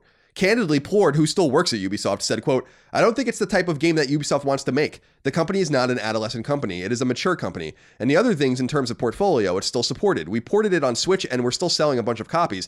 But it's just that right now it's all about games as a service. We can make money out of it, but you can make more money elsewhere. That's the problem of not being independent while making this, end quote. Child of Light originally launched in April of 2014 on PS3 and PS4, as well as other platforms. It was ported to Vita in the summer of 2014 Damn. That's too bad. Child of Light, for people that didn't play it, is an what's called a UB art game, and it's a side-scrolling, really beautifully drawn role-playing game. It's very short. It's turn based.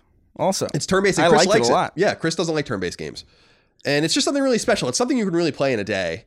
And I, I highly recommend you go play it if you didn't. And I just brought this up because a lot of people do love Child of Light. It was uh, released around the same time as Valiant Hearts, which was another game Yeah. in that same vein. That was an adventure game, really. But it's disappointing that we're not getting another one because I, I, thought Ubisoft was taking some risks with, with not only those games, but also with like Rayman and games that are clearly not Assassin's Creed level, but that you know, I, I thought that they were more willing to play on the low end, and it, it appears they're not. Yeah, that's a shame.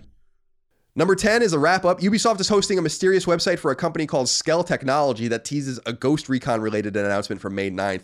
By the time this podcast hits free feeds, that news will have already been revealed, so we'll find out what that's all about. And website Push Square reports that JRPG Trails of Cold Steel 2 is indeed PS4 bound on June 4th, and that 2016 PS4 and Vita visual novel Root Letter is getting an updated version only for PS4 called Root Letter Last Answer. Chris, it's also worth noting that right before we started recording, a new State of Play was revealed. State of Play, Yeah. for people that don't know, is Sony's new Nintendo Direct style performance piece. Yeah, their last one was very VR focused. They're going to show MediEvil in this one and apparently announce a new game. I think we made a mistake by waiting for that to make our show. I'm not even going to be around to record for that show anyway because I'm going to Massachusetts. We can cover it on Monday. so we'll cover it on Monday. I doubt it's going to be anything major. We'll see though. yeah. Chris, it's time to talk about the new games. There aren't too many of them this week, and I will allow you to pick going first or going second. I'll go first. Let's do it. Doughlings Arcade Hmm. comes to PS4. Doughlings brings unique gameplay mechanics through its interesting characters and world uh, while combining together the best that all known Ar- Arkanoid? Arkanoid, yeah. Arkanoid game? Oh, shit. Arkanoid games have to offer, uh, polished with a modern look and design. I didn't realize it was an Arkanoid game, Yeah. an Arkanoid style game, which I love. Well, look at that. For the King comes to PS4. For the King is a strategic RPG that blends tabletop and roguelike elements in a challenging adventure that spans the realms. Set off on a single player experience or play cooperatively both online and locally. None before you have returned from their journey. Will you put an end to the chaos? Frane, Dragon's Odyssey comes to PS4 and Vita. An odyssey to the world below. Set out, uh, set out for and search. Wait, what?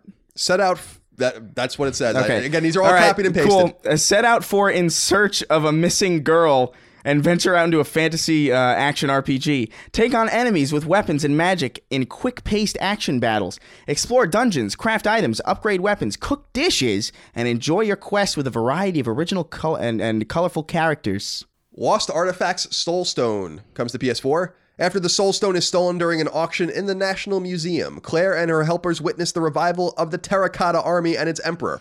Go on a journey through a country full of myths in this exciting casual strategy game. In the casual strategy game, Lost Artifacts Soulstone. Nice. Soulstone. Nice one. Lovecraft's Untold Stories comes to PS4. Lovecraft's Untold Stories is an action roguelite with RPG elements. Explore randomly generated levels based in H.P. Lovecraft stories, uh, fighting cultists and monsters from the mythos, improving your weapons and gear, solving puzzles, and looking for ways to defeat the great old ones and the outer gods. Sounds interesting. My Big Sister comes to PS4 and Vita.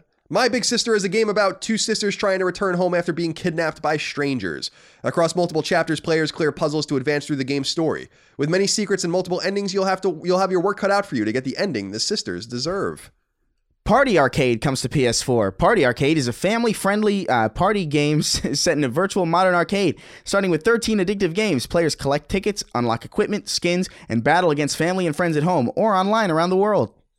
Puyo Puyo Champions comes to PS4. Jump straight into fast paced puzzle action with features fit for both friendly rivalries and competitive tournaments. Challenge your friends and family in local multiplayer or compete against players through online matchmaking. Built for all ages, this classic puzzle game has a surprisingly competitive edge. I like the way this is written, this one. Reverse Crawl comes to PS4. You're dead already, but such a trifling inconvenience isn't going to stop you, the Revenant King, from reclaiming your throne. Reverse Crawl is a fast paced turn based strategy RPG. That's a lot. It's a lot. Also, how can it be fast paced and turn based? Anyway, Yeah, wow, interesting. Uh, that lets you uh, that lets you lead mobs of monster minions and back from the grave goons into into battle against elite armies of dastardly of the dastardly Red Queen. I like that. yeah maybe, it maybe it'll be cool. I mean, I love turn based strategy RPGs. such so. a trifling inconvenience. Finally, Shakedown Hawaii comes to PS4 and Vita. Shakedown Hawaii follows three protagonists through a 16 bit open world filled with missions, side quest arcade challenges, and empire building. Build your own legitimate corporation by sabotaging competitors, rezoning land, and more. The entire island is up for grabs with the right business model. Uh, again, this game looks awesome. I cannot, I still, I gotta say, I cannot believe that this game doesn't have a platinum trophy. It like absolutely fucking. Oh, this is the one that doesn't it have a platinum- kills my excitement for it. That's. Are you really excited for it? If that will that will kill your excitement? No, I guess not. Mm. That's that's a good point. Like, are you excited for Castlevania? Like, what if Castle the new Castlevania doesn't have a have a platinum trophy? Would like kill your excitement for it? it would hurt my excitement for it. I played all those games already. The the idea of playing Yeah. the games it's different in that case because I want, I guess you know- that's fair. but I understand. I don't want to be that much into the metagame, but I am, Chris. Alas, And now, Mr. Ray Gun, as we always do, we'll end with listener questions, eight of them, if you don't mind. Of course. If you'll allow it. Remember, you could support us on patreon.com slash Colin's Last Stand to get every episode of this show and my other shows early and ad-free. This also allows you to submit questions, comments, concerns, thoughts, and ideas to our show, just like Adam Lambert did. Now, isn't Adam Lambert like a singer? He is, uh, yeah, he was in some band. I think he was in American Idol or something. And all I know now is that he sings for Queen. Oh, now. interesting. So I'm glad. Thank you for taking the time to uh, listen to our show. Yeah. Good day, sirs. Hello for Pittsburgh. He says hello for Pittsburgh, but I think you meant hello from Pittsburgh. I was wondering if the news of PS5 they will either allow you to delete trophies or maybe opt in or out of collecting them. My ex's nephew insisted he show me how cool Umbrella Corps was now, and now that one trophy haunts my dreams.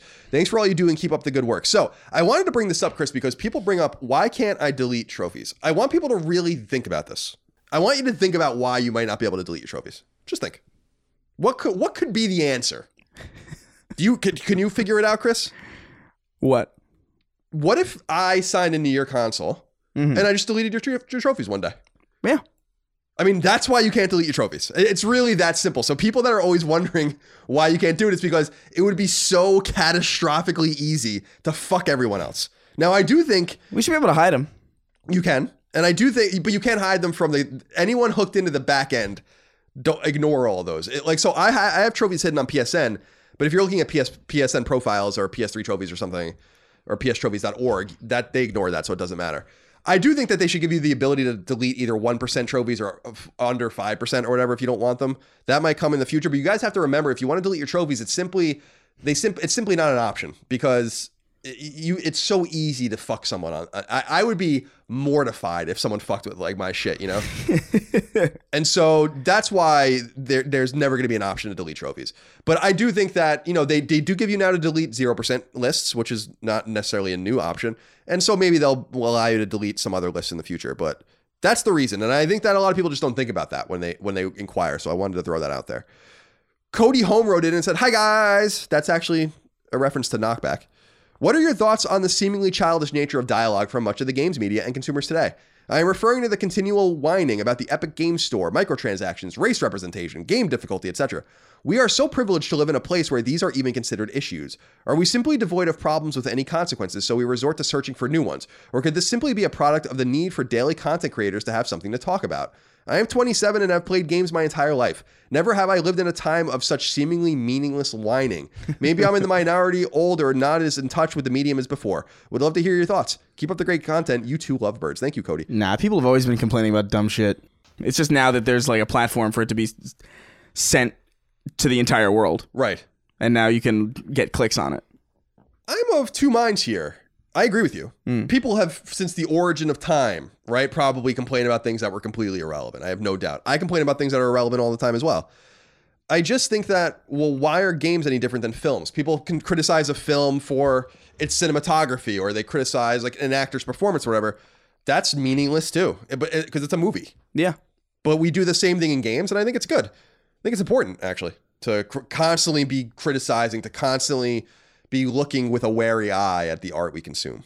No, I don't think there's for sure. wrong with that. Yeah, I think uh, I think also it's just that there's a lot of. Um, I don't think it's that we're devoid of problems. I think a lot of the problems that we're left with are pretty big ones, and then it's like, ah, that's a lot. I don't know what what did they do it on Epic Store? What's that? that that's pretty bad, right? Uh, whatever. Right, so you don't have to worry about like nuclear war. Or You don't got to like worry about the threat of nuclear war, the bubonic plague resurging. Yeah, that was a weird one. I wasn't too comfortable with that one happening. Ah, you'll be fine. I do agree with you though, Chris. Like it, it, it's just a nature. I I think it's human nature to complain about things, but I also think it, it adds vibrancy and and and a relative feel to our industry when we're constantly looking at things through a critical lens. Yeah, for sure. I agree with people that, and I've gone on about this more than most, that I think that we're looking at things through the same lens over and over again, the same political lens, the same sociological lens, whatever the case might be, even an anthropological anthropological lens. And I think that that's boring. But I don't think looking at things through critical lenses is bad. And I don't think No. saying like, oh, there's too many black people, or, or, or rather too many white people and not enough black people in a video game. That that is uh certainly a valid piece of criticism. I, I, whether or not you agree with it or not, I just don't want people to draw parameters in which like this kind of criticism isn't allowed. It's like, well, you can Yeah, really can criticize a game for whatever you want. It's a matter of like whether or not it vibes with you or not. You know, so that I think is most relevant. I don't want people to just get caught up. See, games media is so homogenous that I think we're starting to get the idea that like things are always just looked at through a single lens, and and that's not true. And maybe he's right. Maybe people do need to churn and they do need YouTube content and all this kind of stuff. But I'm not like a major consumer of games media. Like I don't read almost any games website. I don't listen to any games podcast. I don't I don't really watch YouTube videos. I read as it comes through my feed. I have sources. I'm interested in what I'm interested in and so I think it's also about how much you immerse yourself in these. So I don't I miss most of this shit cuz I just don't pay attention to it. Yeah, I do think there is a bit of um, you know, we got to get an article out Oh, in definitely. time, and like that definitely plays into it. But I also just think like every every generation has their own point where they take things way too way too serious. Like every, I I remember like when 2016 was happening, like this is the most important election of uh, all time, and it's like it was the, it was the most important election last time. It was the most important election the last time. It's going to be the most important election next time. It's just going to keep being the same thing. So just maybe everybody calm down and uh, have the conversations that you want to have without jumping down each other's throats. Good And- advice. and then we'll all be fine. Very good advice. And also, don't eat diseased marmot in Thailand, No. or else you'll die of the bubonic plague in No. 2019. No, don't you don't want to do that. Matthew Maingot wrote into us, and I think it's how you say it, M A I N G O T. It's not spelled like mango the fruit, but rather French mango. He says, "Hi CNC, hope you guys are doing well. Wondering what you think of the impact of open world games on game storytelling. Red Dead Redemption 2 told a great story, but it always felt like the story and the gameplay were very disconnected, both from an experience perspective and from a design philosophy, linear story versus choice-based design. I'm still early into, into Days Gone, but similar story here. How can developers better align their gameplay and story while still delivering these open world experiences? Matthew, I wanted to include your letter because I totally disagree with you about your assessment of Red Dead. Now, I agree with you about your assessment of Days Gone, but I think Red Dead is the greatest single example of intertwining open world with narrative in seamless ways. That's really surprising. I mean, you're entitled to that opinion. No one's right Yeah. or wrong. But that's a really surprising take to hear. Well, I opinion. think I think he's referring to specifically some of the linear design, the the linearity of, of the missions that take place. Because I remember one mission, uh, a friend of mine who I actually did uh, an interview with uh, on, uh, on the Snark Tank, uh, Nakey Jakey. He, has, he does great videos. But we talked a lot about Red Dead and like how there's a specific mission in Red Dead where it's a stealth mission, and you're encouraged to sneak into this mill to steal a document from this dude and the way the mission plays out, it almost begs you to climb the building and sneak in through the window, but the game doesn't let you do that. It, it forces you to go through a very specific, you know, you have to go through the bottom, you have to kill the people at the bottom, and then you have, you have to go up to the second floor and kill those people, and then you burst through the door because the cutscene demands Arthur to burst through the door, even though there's very there's the game's so open when it's not in story mode that it makes you start to think that oh I could probably get in there through this way like I could in the open world, but no. So like there are definitely aspects. I do disagree. I think Red Dead is probably one of the better examples of it doing it super well, but there are moments like that that are kind of at odds, and I do understand the problem with them. But I don't know what I don't know what I could what advice I could possibly give to, to to the people who mastermind Red Dead. You know, like maybe get maybe do more to ensure that there are more than one cutscene. To I don't know. That's a wild ask. Yeah, I guess you're absolutely. Well, I don't guess you're absolutely right in the sense that a game like Red Dead does everything really well until it, it forces you into a tunnel. Yeah. And that And is, I guess, a, pro- that's a great point. It's a problem with every game in terms of the open world philosophy. I get frustrated by that with open world games too. Like, why can't I hop over this fence or like, why can't I jump on this box? That was like, bothering me in Borderlands. Yeah. Like sometimes you could see like you could jump over a fence, but like the game won't let you for some reason. Yeah, there's no bar- yeah, there's like artificial barriers, or whatever. And I understand they don't want you to break the game and all this, but yeah, th- that's like the frustrating things that gamers just kind of take on the chin. I think over and over again. By because even in Days Gone, that happened where I'm like, why can't I just I can like climb over this thing, but I can't climb over this. Th-? Like, it- Yeah. it, it seems like arbitrary. We have to live within these parameters and these rules. So it's a good point. So maybe I'm wrong there, indeed. But Matthew, I appreciate you submitting your question. Yeah, I think maybe as like cutscenes start becoming more dynamic and more like part of the game engine and just like continuations of what's happening in the engine. I think maybe next generation is probably going to see a, a huge improvement with that. But I don't know what advice I could give as far as like how to make that better. I just think they need to take more choices into account. Maybe think about the way people are playing those games versus how they want people to play them. but they're already working 100 hour weeks. Gonzalo Nellis wrote in and said, Hi, CNC. I have a question related to the relation between the developing side and publishing side of video games. I'm fairly new to this ecosystem, and I recall some episodes ago you mentioned that the majority of people have no idea how games are actually made and the impact that the development developing team and the publisher have in the final product. I surely fall in that category, so could you provide an example uh, or an explanation of this relationship?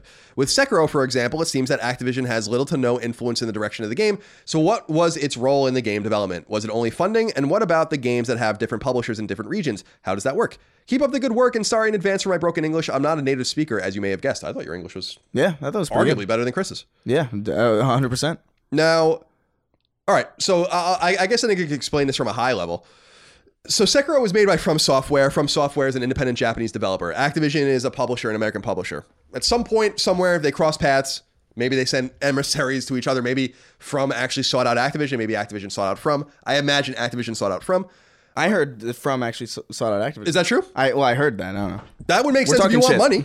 However, whoever found whoever, right? Like a lot of so I I guess uh, I should back up and say that a lot of these relationships occur and a lot of these talks happen at GDC behind closed doors at E3 and hotel rooms uh, across the world. Like the, that's why E3, like what happens on the ground at E3 is so different than what happens behind closed doors at E3. And I'm not only talking about people seeing games for the first time and stuff, but I'm talking about the deals that are made. I know plenty of people that are deal makers that that are literally assigned signing games and they do that all at these trade shows. So that's the way it happens. So these people pursue each other, and there are deals that are made. Now, here's how I suspect the deal with Activision and, and From went. Whoever approached who. From makes the game in Japan. Activision side producers are assigned to that game. So Activision has people that are working for Activision that are assigned entirely to that game. And usually there are roles of executive producer, producer, and associate producers. And they're the ones that are basically making sure From is doing all the work. Some of them probably live in Japan, others are probably always, always going to Japan over the entire course of development. They hit different uh, beats and different, uh, you know, they d- hit different goals, uh, different milestones. Those all get checked out or whatever. My suspicion is that Activision had very little to do with how From developed the game, but to say that they had nothing to do with the choices made are, are probably not true. Activision funded the game and therefore had, I'm sure, final final say through their producers on what the end result would be. So this is kind of a high end and really you know, I don't want to say not wholly accurate, but a really like one page way of how these things work. And then the second party in Sony, that's ex- exactly the same. Like Spider Man was made by Insomniac, and Spider Man is a Marvel property, and Sony published it. So Sony has producers working on it. Marvel also has producers working on it, and then Insomniac is making the game itself. So that's kind of how it works. And then they have a marketing budget and they have milestones to reach and they release the game. And who knows how they cut the money. From could have been paid up front. From could have also gotten paid up front and then gotten points on the game. They could have Metacritic goals for bonuses. They could have sales goals for bonuses. So I don't know if that brings any clarity, but that's kind of how it works. Yeah. Ben T wrote into us, Chris. Said, Hey, CNC, I was pleasantly surprised to hear that God of War will be getting a behind the scenes documentary this year. We talked about that last week, Yeah. or two weeks ago, especially because God of War 3 included a very solid one with its release. However, this announcement made me wonder why don't more games regularly do this? One of the primary reasons I still collect Blu-rays is the paint is the plentiful extras that can still in- be included on discs. But it seems like 99% of game extras are just galleries or character models rather than anything insightful. Some games do have in-depth making of features like the original BioShock, but these seem to be few and far between and it feels like a missed opportunity for developers to share their artistic process. Is there just a fundamental difference between film production and game design that makes these a rarity in gaming? I don't know. I, I remember when I went to went to went to school for film. Like one of my one of the things that I wanted to do was to be one of those people to like make those like docs for the, for the studios or like do- document the development process for a lot of these studios. But a lot of the times I have to wonder like I think about when I'm working on something for a really long time, I'm not thinking at all about documenting it. You know what I mean? I'm just thinking about finishing the, the damn thing. So like the idea that they had the foresight with this very risky reboot of God of War to just kind of document the whole process on film is actually kind of a, a huge display of, of confidence. Like to be like, this is going to be good. We should document this. That's wild. foresight is the exact word and you know it's an expense it's a minor expense they probably hired a few people i think the major reason why some developers might be loath to do it and why this one might have taken so long to come out actually is because you're giving the keys to the kingdom to people with cameras and shit i mean like I- i've gotten all sorts of leaks off of people things that things that people shouldn't have recorded shit dude i remember when there was a last of us video that PlayStation put up when I was still at IGN, and I broke this thing frame by frame down. This was after Last of Us came out, and there was clearly art for Uncharted 4 on some people's machines. And I remember, se- uh, and we wrote about it. We, we broke that story and wrote about it. But I remember sending them to Sony for comment, and they literally emailed me back like a minute later, and like, "Where did you get these?"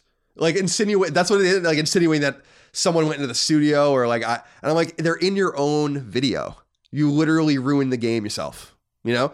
And so I think that that's kind of wise because like it requires so many eyeballs. You have to be very careful. So I think that the reason that this one came out so late, not only to commemorate the one year and the success of the game, but also probably took a lot of time to go through that and make sure are we showing anything that didn't make the game? Are we showing anything from the sequel? Did anyone say anything fucking weird? You have to like kind of like, pre- Yeah. like figure it out and then put it all together. So I wouldn't want a documentary crew in my fucking house documenting what I'm doing. So I don't blame them for not wanting to do that either, or that not being the default. You know? Yeah. No, for sure. They're That's- always a treat to watch, though. I, I'm, Yeah, I'm excited to watch them because I, I love this this kind of stuff. Me too. I think it's great. And I'm excited that Sony did it. And hopefully now we, we will just realize that maybe Sony maybe has been doing this with a lot of their games. Yeah, hopefully. I mean that that uh, I watched that Bioshock making of with Geoff Keighley and and Ken Levine probably at least a couple times a year, just because I think it's just fascinating. Corey Savas wrote into us, Chris. Said, Hello, gentlemen. I recently went back and beat the campaign for Call of Duty World War II. As enjoyable as it was to me, I can't help but feel that linear FPS campaigns have run out of ideas. What can developers do to reinvigorate the genre and make single player FPSs feel new again? You're a big single player, linear, first person shooter player. I think I like them too, but you, you more than me. Yeah. Is it the kinetic gameplay of because Doom's linear, for instance? Yeah, Is it a, sure. is it is it just the kinetic nature of the gameplay that you're really looking for for? Or, or it's what? just well paced. I think pacing and and well, let's be real. Call of Duty World War II is a multiplayer game with a single player component. I don't think anybody would really argue anything else. the whole game has to be balanced for multiplayer.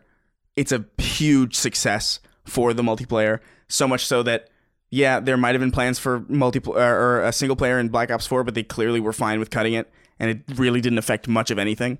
So I don't know if I would levy the same criticisms of single player FPS to the campaign of a Call of Duty game because I just feel like they're just designed for way different audiences and designed with way different goals in mind. The design, the goal of like a Call of Duty campaign is to just kind of teach you how to play the game for the multiplayer.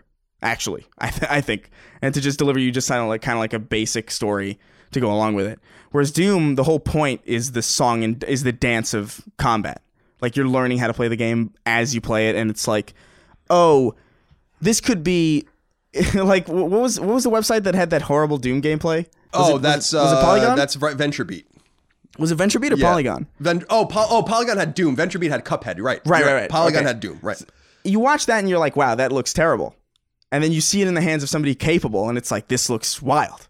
Whereas I feel like if you were to give Call of Duty World War II to somebody capable, or if you were to give Call of Duty World War II to somebody who was novice, I don't know if there would be that big of a leap in like how that game looks. So like, and Doom already kind of reinvigorated the single player FPS kind of feel to me anyway. I don't know if this person's played it, maybe not Right.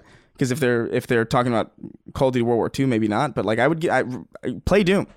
It's great, and it's I think it's it'll uh it'll make you feel good, especially if you're feeling down from World War II. Yeah. Because like I, I don't even know how to. Those are two vastly different games. Like I don't even know how to compare. I think though that you hit on uh, the the head on the uh, or the nail on the head with your with kind of like this idea of a, a, a design philosophy, a clever design philosophy of pacing. I know I brought it up in the past. I don't mean to be redundant, but really one of the most powerful GDC sessions I ever sat in was for Resistance Three, when they just talked simply about where why they put enemies where they put them and, and how and how it worked and when waves would come out, when drop ships would come out, and why and like Yeah, Resistance 3 to me is a really great example of a beautifully paced, ambient, first person shooter, single player campaign, linear. And it's cool to see philosophies like that because it's not only about the, the literal design of the geometry, but it's also about where enemies come out and why they come out. And that's why he brought up World War II, but actually, World at War, the Call of Duty game, I fucking hated that campaign because they have monster closets that are unlimited that are Yeah. based totally on your advancement as opposed to like giving you a, a feeling of satisfaction. So there's also that.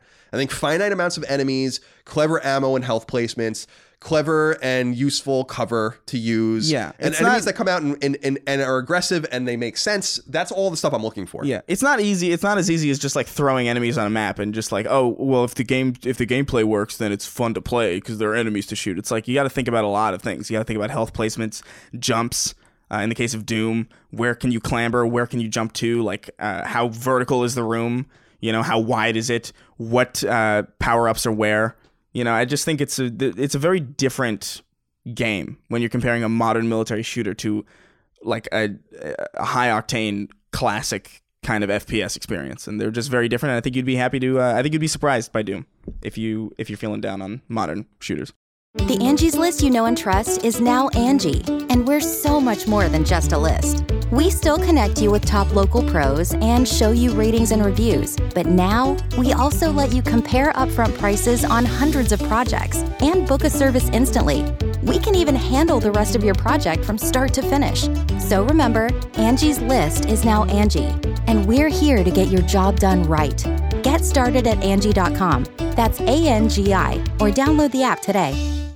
Jeremy Miller wrote into us, said, Hi there, Colin and Chris. I was wondering what your thoughts are on buying pre owned games from places like eBay and GameStop being the solution to not supporting crunch. Think about it. Most of the people from the game sales goes to the top people with most of the staff receiving much smaller bonuses. If you buy the game pre-owned, you're playing and enjoying the game as the coders, artists, and designers, etc. intended without giving extra cash to the higher ups that enforce these ridiculous practices. I don't really see what the smaller workers in the company get on the back end of a game's development aside from the knowledge that people are enjoying the game they work tirelessly on. I don't know, maybe it's my lack of video game development knowledge in regards to what actually happens after a game releases, but curious to hear your thoughts. This is an interesting one, Jeremy, because at, at first I was like, what, what are you talking about? But I understand what you're saying in the sense that the person in the trenches, why does the person in the trenches necessarily care if you buy a new copy of game X six months after it came out because their bonus has already been rendered? Most game sales happen in the first month of a game anyway, and the publisher's probably not re- reaping much of a reward. I'm of the mind that you should buy your games however you want. I don't really I don't think you should look at the downstream as being the most relevant thing of why you buy something. Like if you buy a used car, do you re- like you buy a used GM truck? Are you really like worried like ah my money didn't go to fucking General Motors and therefore the guys on the ground didn't get the money and it's like it's like no, you bought a used car because you wanted to buy a used car. That's why you bought it. Yeah. Someone bought that car new at some point and then you're buying it used. If you care that much, and you should maybe care that much about the health of a publisher, the health of a developer, go buy the game new because definitely they're netting the most benefit. But a used game being in the wild means that that benefit has already been rendered once. So I'm really uh, I'm really in the middle on this one, Chris. I don't know exactly how you feel about it. I just don't think that it's a good response to crunch specifically. I think you Yeah. really just have to worry about your money and how you best want to spend it, how you most judiciously want to spend it. I used to be of the mind that like yeah, buy new, support the publisher, but who the fuck am I to say that? You know, like who am I to really say something like that? It's your money. If you want to fucking get it off the back of a truck, that's not really my business. I don't think that's the right way to do it, but that's not my business. You know, so For sure. do it however you however I'm not going to tell people how to spend their money. Yeah, But I'm also going to be like, you know, if you, if you support, if you like a developer and would like to see those developers continue to make cool shit, I would suggest, yeah, buying no. If, especially if it's something that you know that you're going to fucking love, which is the case for most people who buy stuff new, I think. Typically, you're not going to make, oh, Fallout 76 looks like shit. I can't wait to buy it new. I don't think there's anybody in the Right. world that thought that, you know.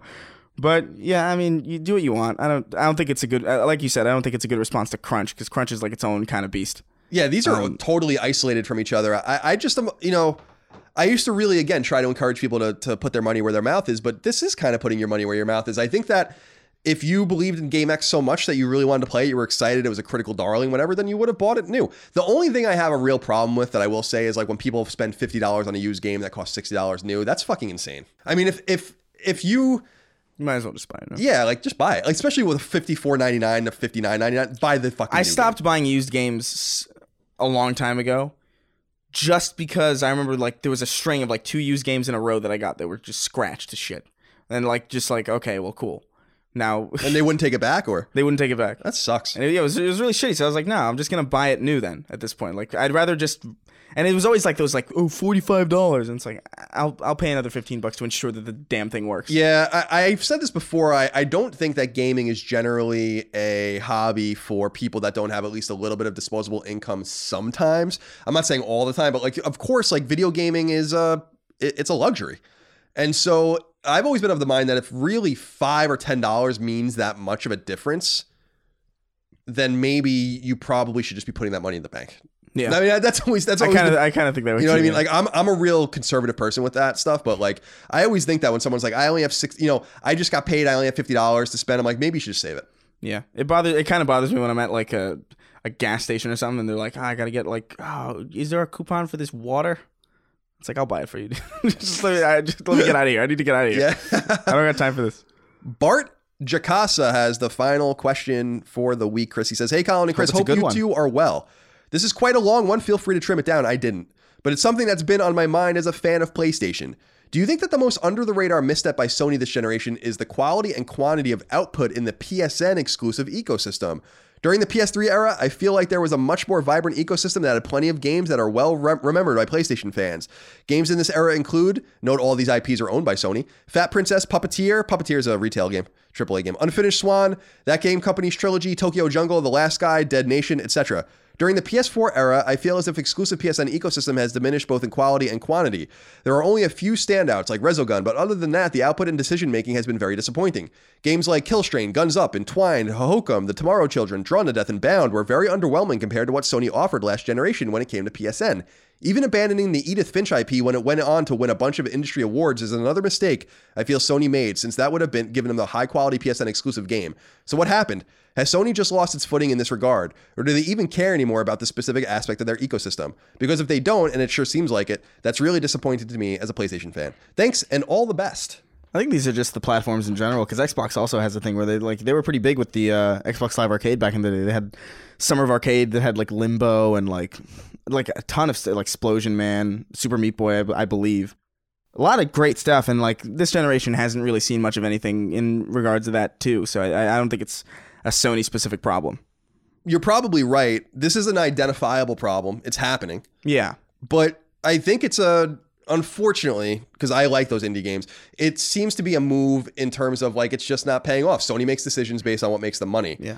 And you'll remember that Sony was incredibly invested and dedicated to the indies, as you were saying, in the late PS3 era, in the Vita era, and in the early PS4 era. In fact, they had like the the PS logo heart indie oh, shirts. Oh, yeah, yeah. And all that kind of stuff. And it was, it was real. Like they would have events where they would have literally 40 independent games and that was it. Like no AAA games, no first party games. And they were really going all in. And I remember some of these, some of these games were great, like Mercenary Kings and they they like really were into it. And then suddenly they weren't. And as I've said on the show in the past, I've heard from my independent game developer friends, especially guys who have sold a lot of games on PSN that they, Sony just treats them differently.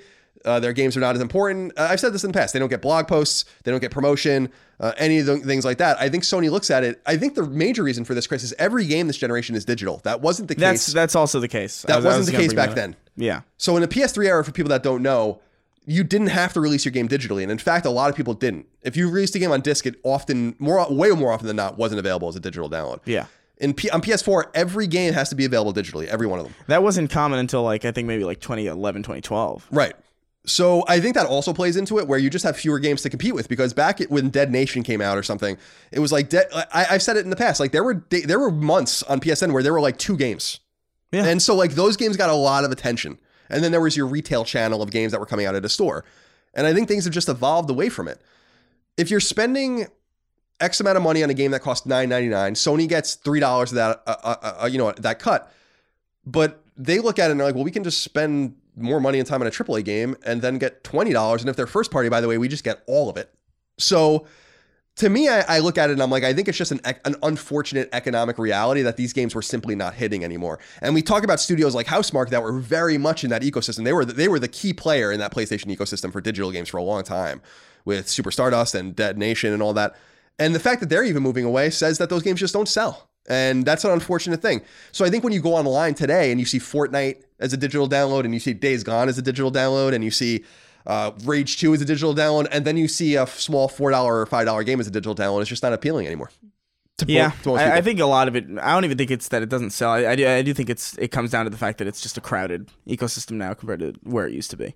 Because just like Summer of Arcade back on the Xbox ecosystem, Yeah. it was just like that was it. Like that summer came and that was it. that was all you got for a while. Yeah, and and, and Um, great games came out. too. Yeah, no, they were all fantastic. Pretty much, I can't think of a single one of them that I didn't like in some way. It was like Mark and the Ninja and, and yeah, Shadow Mark of the Complex. Ninja, and- Shadow Complex was a big one. I didn't play Shadow Complex until recently, actually. I love that game. But yeah, it's not it's I love the book too. Uh, it's based on a Orson Scott Card book called Empire. I did not know that. about uh, an American Civil War in the modern time. That's so, cool. So the book or the game is about him breaking into the rebels.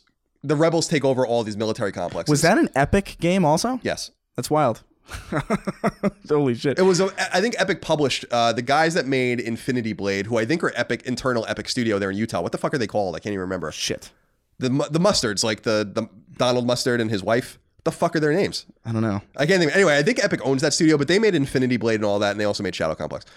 So, to me, I, I, I don't know. I think it's just not as. I think there are too many games, and like Chris said, the digital offerings came and were like gap fillers, and now they just come out as you see, seventeen times a week. It's kind of wild to think that like indie games had digital space, and AAA's were like relegated specifically to discs.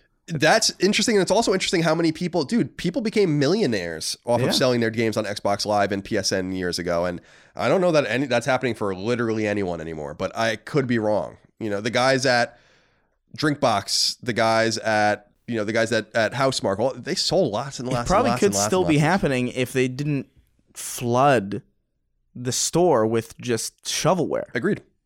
One hundred percent agreed. One hundred percent agreed. As- Alas, alas, Chris, that is it's probably the- just gonna get worse. next generation. I, Good lord. it is going to get worse. It's going to no doubt get worse. Oh boy, Chris, that's all I have for Sacred Symbols episode 45. forty-five man. We're getting close to 50. In fact, I have my brother making a special piece of art for episode 50 for us that we will sign and send out to our highest end subscribers uh, on Patreon at the end of the month. So I'm excited about that. Also, remember you can buy our merch again, tinyurl.com slash sacred shirts. You can support us on Patreon, patreon.com slash Colin's Last Stand. Chris, do you have any final or closing comments before we leave? No, no, I don't. I'm really starving. Oh, okay. Well, we'll let you And out I of here so you can go eat. real bad.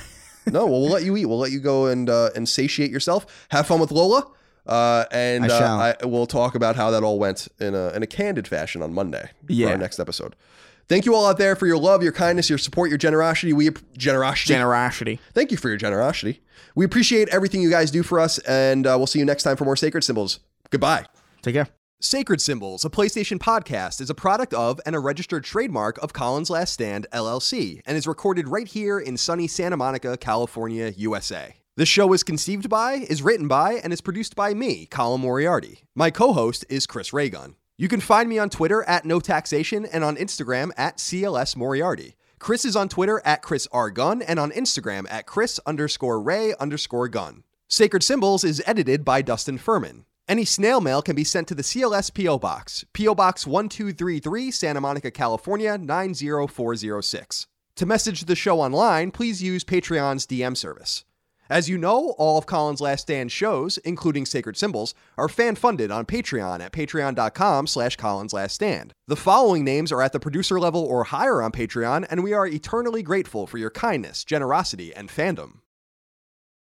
Carlos Algarit, CJ Anderson, Morgan Ashley, Taylor Barkley, Sean Battershaw, Martin Beck, Michael Betts, Eric Bishop, Mark Boggio, Eli Blosford, Barrett Boswell, Miguel Brewer, Lennon Brixey, Josh Bushing, Austin Bullock, Andrew Burkhart, Dylan Burns, Chris Buston, Alex Cabrera, Brian Cacciatolo, Tom Cargill, Patrick Carper, William O'Carroll, Ryan Caulfield, Brian Chan, Travis Chandler, Sean Chandler, David Chestnut, Simon Conception Jr., Brad Cooley, Gio Corsi, Nick Cummings, Daniel Diamore, Colin Davenport, Daniel Delanikos, Mitchell Durkash, Night Draft, David Ellis, Martha Emery, Joe Finelli, Eric Finkenbeiner, Candler 4, Photios Frangos, Michael Gallier, Chris Galvin, Connor Gashian, Alex Gates, Michael Gates, Salem Ghanem El Ghanem, Daniel Glassford, Tyler Goodwin, Josh Gravelick, Miranda Grubba, Tyler Harris, Kyle Hagel, Wyatt Henry, Asa Haas, Azan Isa El Ricey, Josh Yeager, John Jameson, Joshua Jonathan, Greg Juliffs, Anton K, Jeremy Key, Antti Kinnunen, James Kinslow III, Ryan R. Kittredge, Jackson Lastiqua, Joe Lawson, Don Q. Lee, Patrick Leslie, Dustin Lewis, Keith Adrian Lewis, Chad Lewis, Lou and Ray Loper, Elijah Lopez, Colin Love, Josh M., Ryan T. Mandel, Peter Mark, Michael Martinez, Sean Mason, Zachariah McAdoo, John McCarthy, Joe McPartlin, Dennis Minchin, Andrew Mendoza, Christopher Midling, Albert Miranda, Betty Ann Moriarty, Abe Mukhtar, Ryan Murdoch, Brian Nietzsche, Adam Nix, Donnie Nolan, George Anthony Nunez, Brian Ott, Jorge Palomino, David Parkhurst, Todd Paxton, Brendan Peavy, Marius S. Peterson, Enrique Perez, Nicholas Perfect, James Perrone, Jason Pettit, Jeff Pollard, Louis Powell, Lawrence F. Prokop, Ryan Reeves, Michael Renner, Peter Reynolds, Shane Rayum, Jonathan Rice, Mark Richardson, Tony D. Riemenschneider, Austin Riley, Petro Rose, A.G. Rowe, John Schultz, Michael Shanholz, Brandon Sharkey, Toby Shootman, Glendon Cole Simper, Joshua Smallwood, Andrew Smith, Daniel Strycharsk, John Tambanillo, Ahmad Tamar, Joseph Thayer, Ben Thompson, Carl Tolman, Alan Trembley, Jacob Turnbaugh, Phil Van Ralt, Raymond Vargas, Michael Vecchio, Oakley Waldron, Justin Wagaman, Isaac Wastman, Damon Weathers, Mike Wayant, Corey Wyatt, Tony Zuniga, Toothless Gibbon, Casual Misfits Gaming, Supershot ST, Homeworld Hub, Throw 7, Infinite, Mad Mock Media, Fabian, Mubarak, Richter 86, Hugo's Desk, Andrew, Ian, Chris, Donk 2015, and Gavin.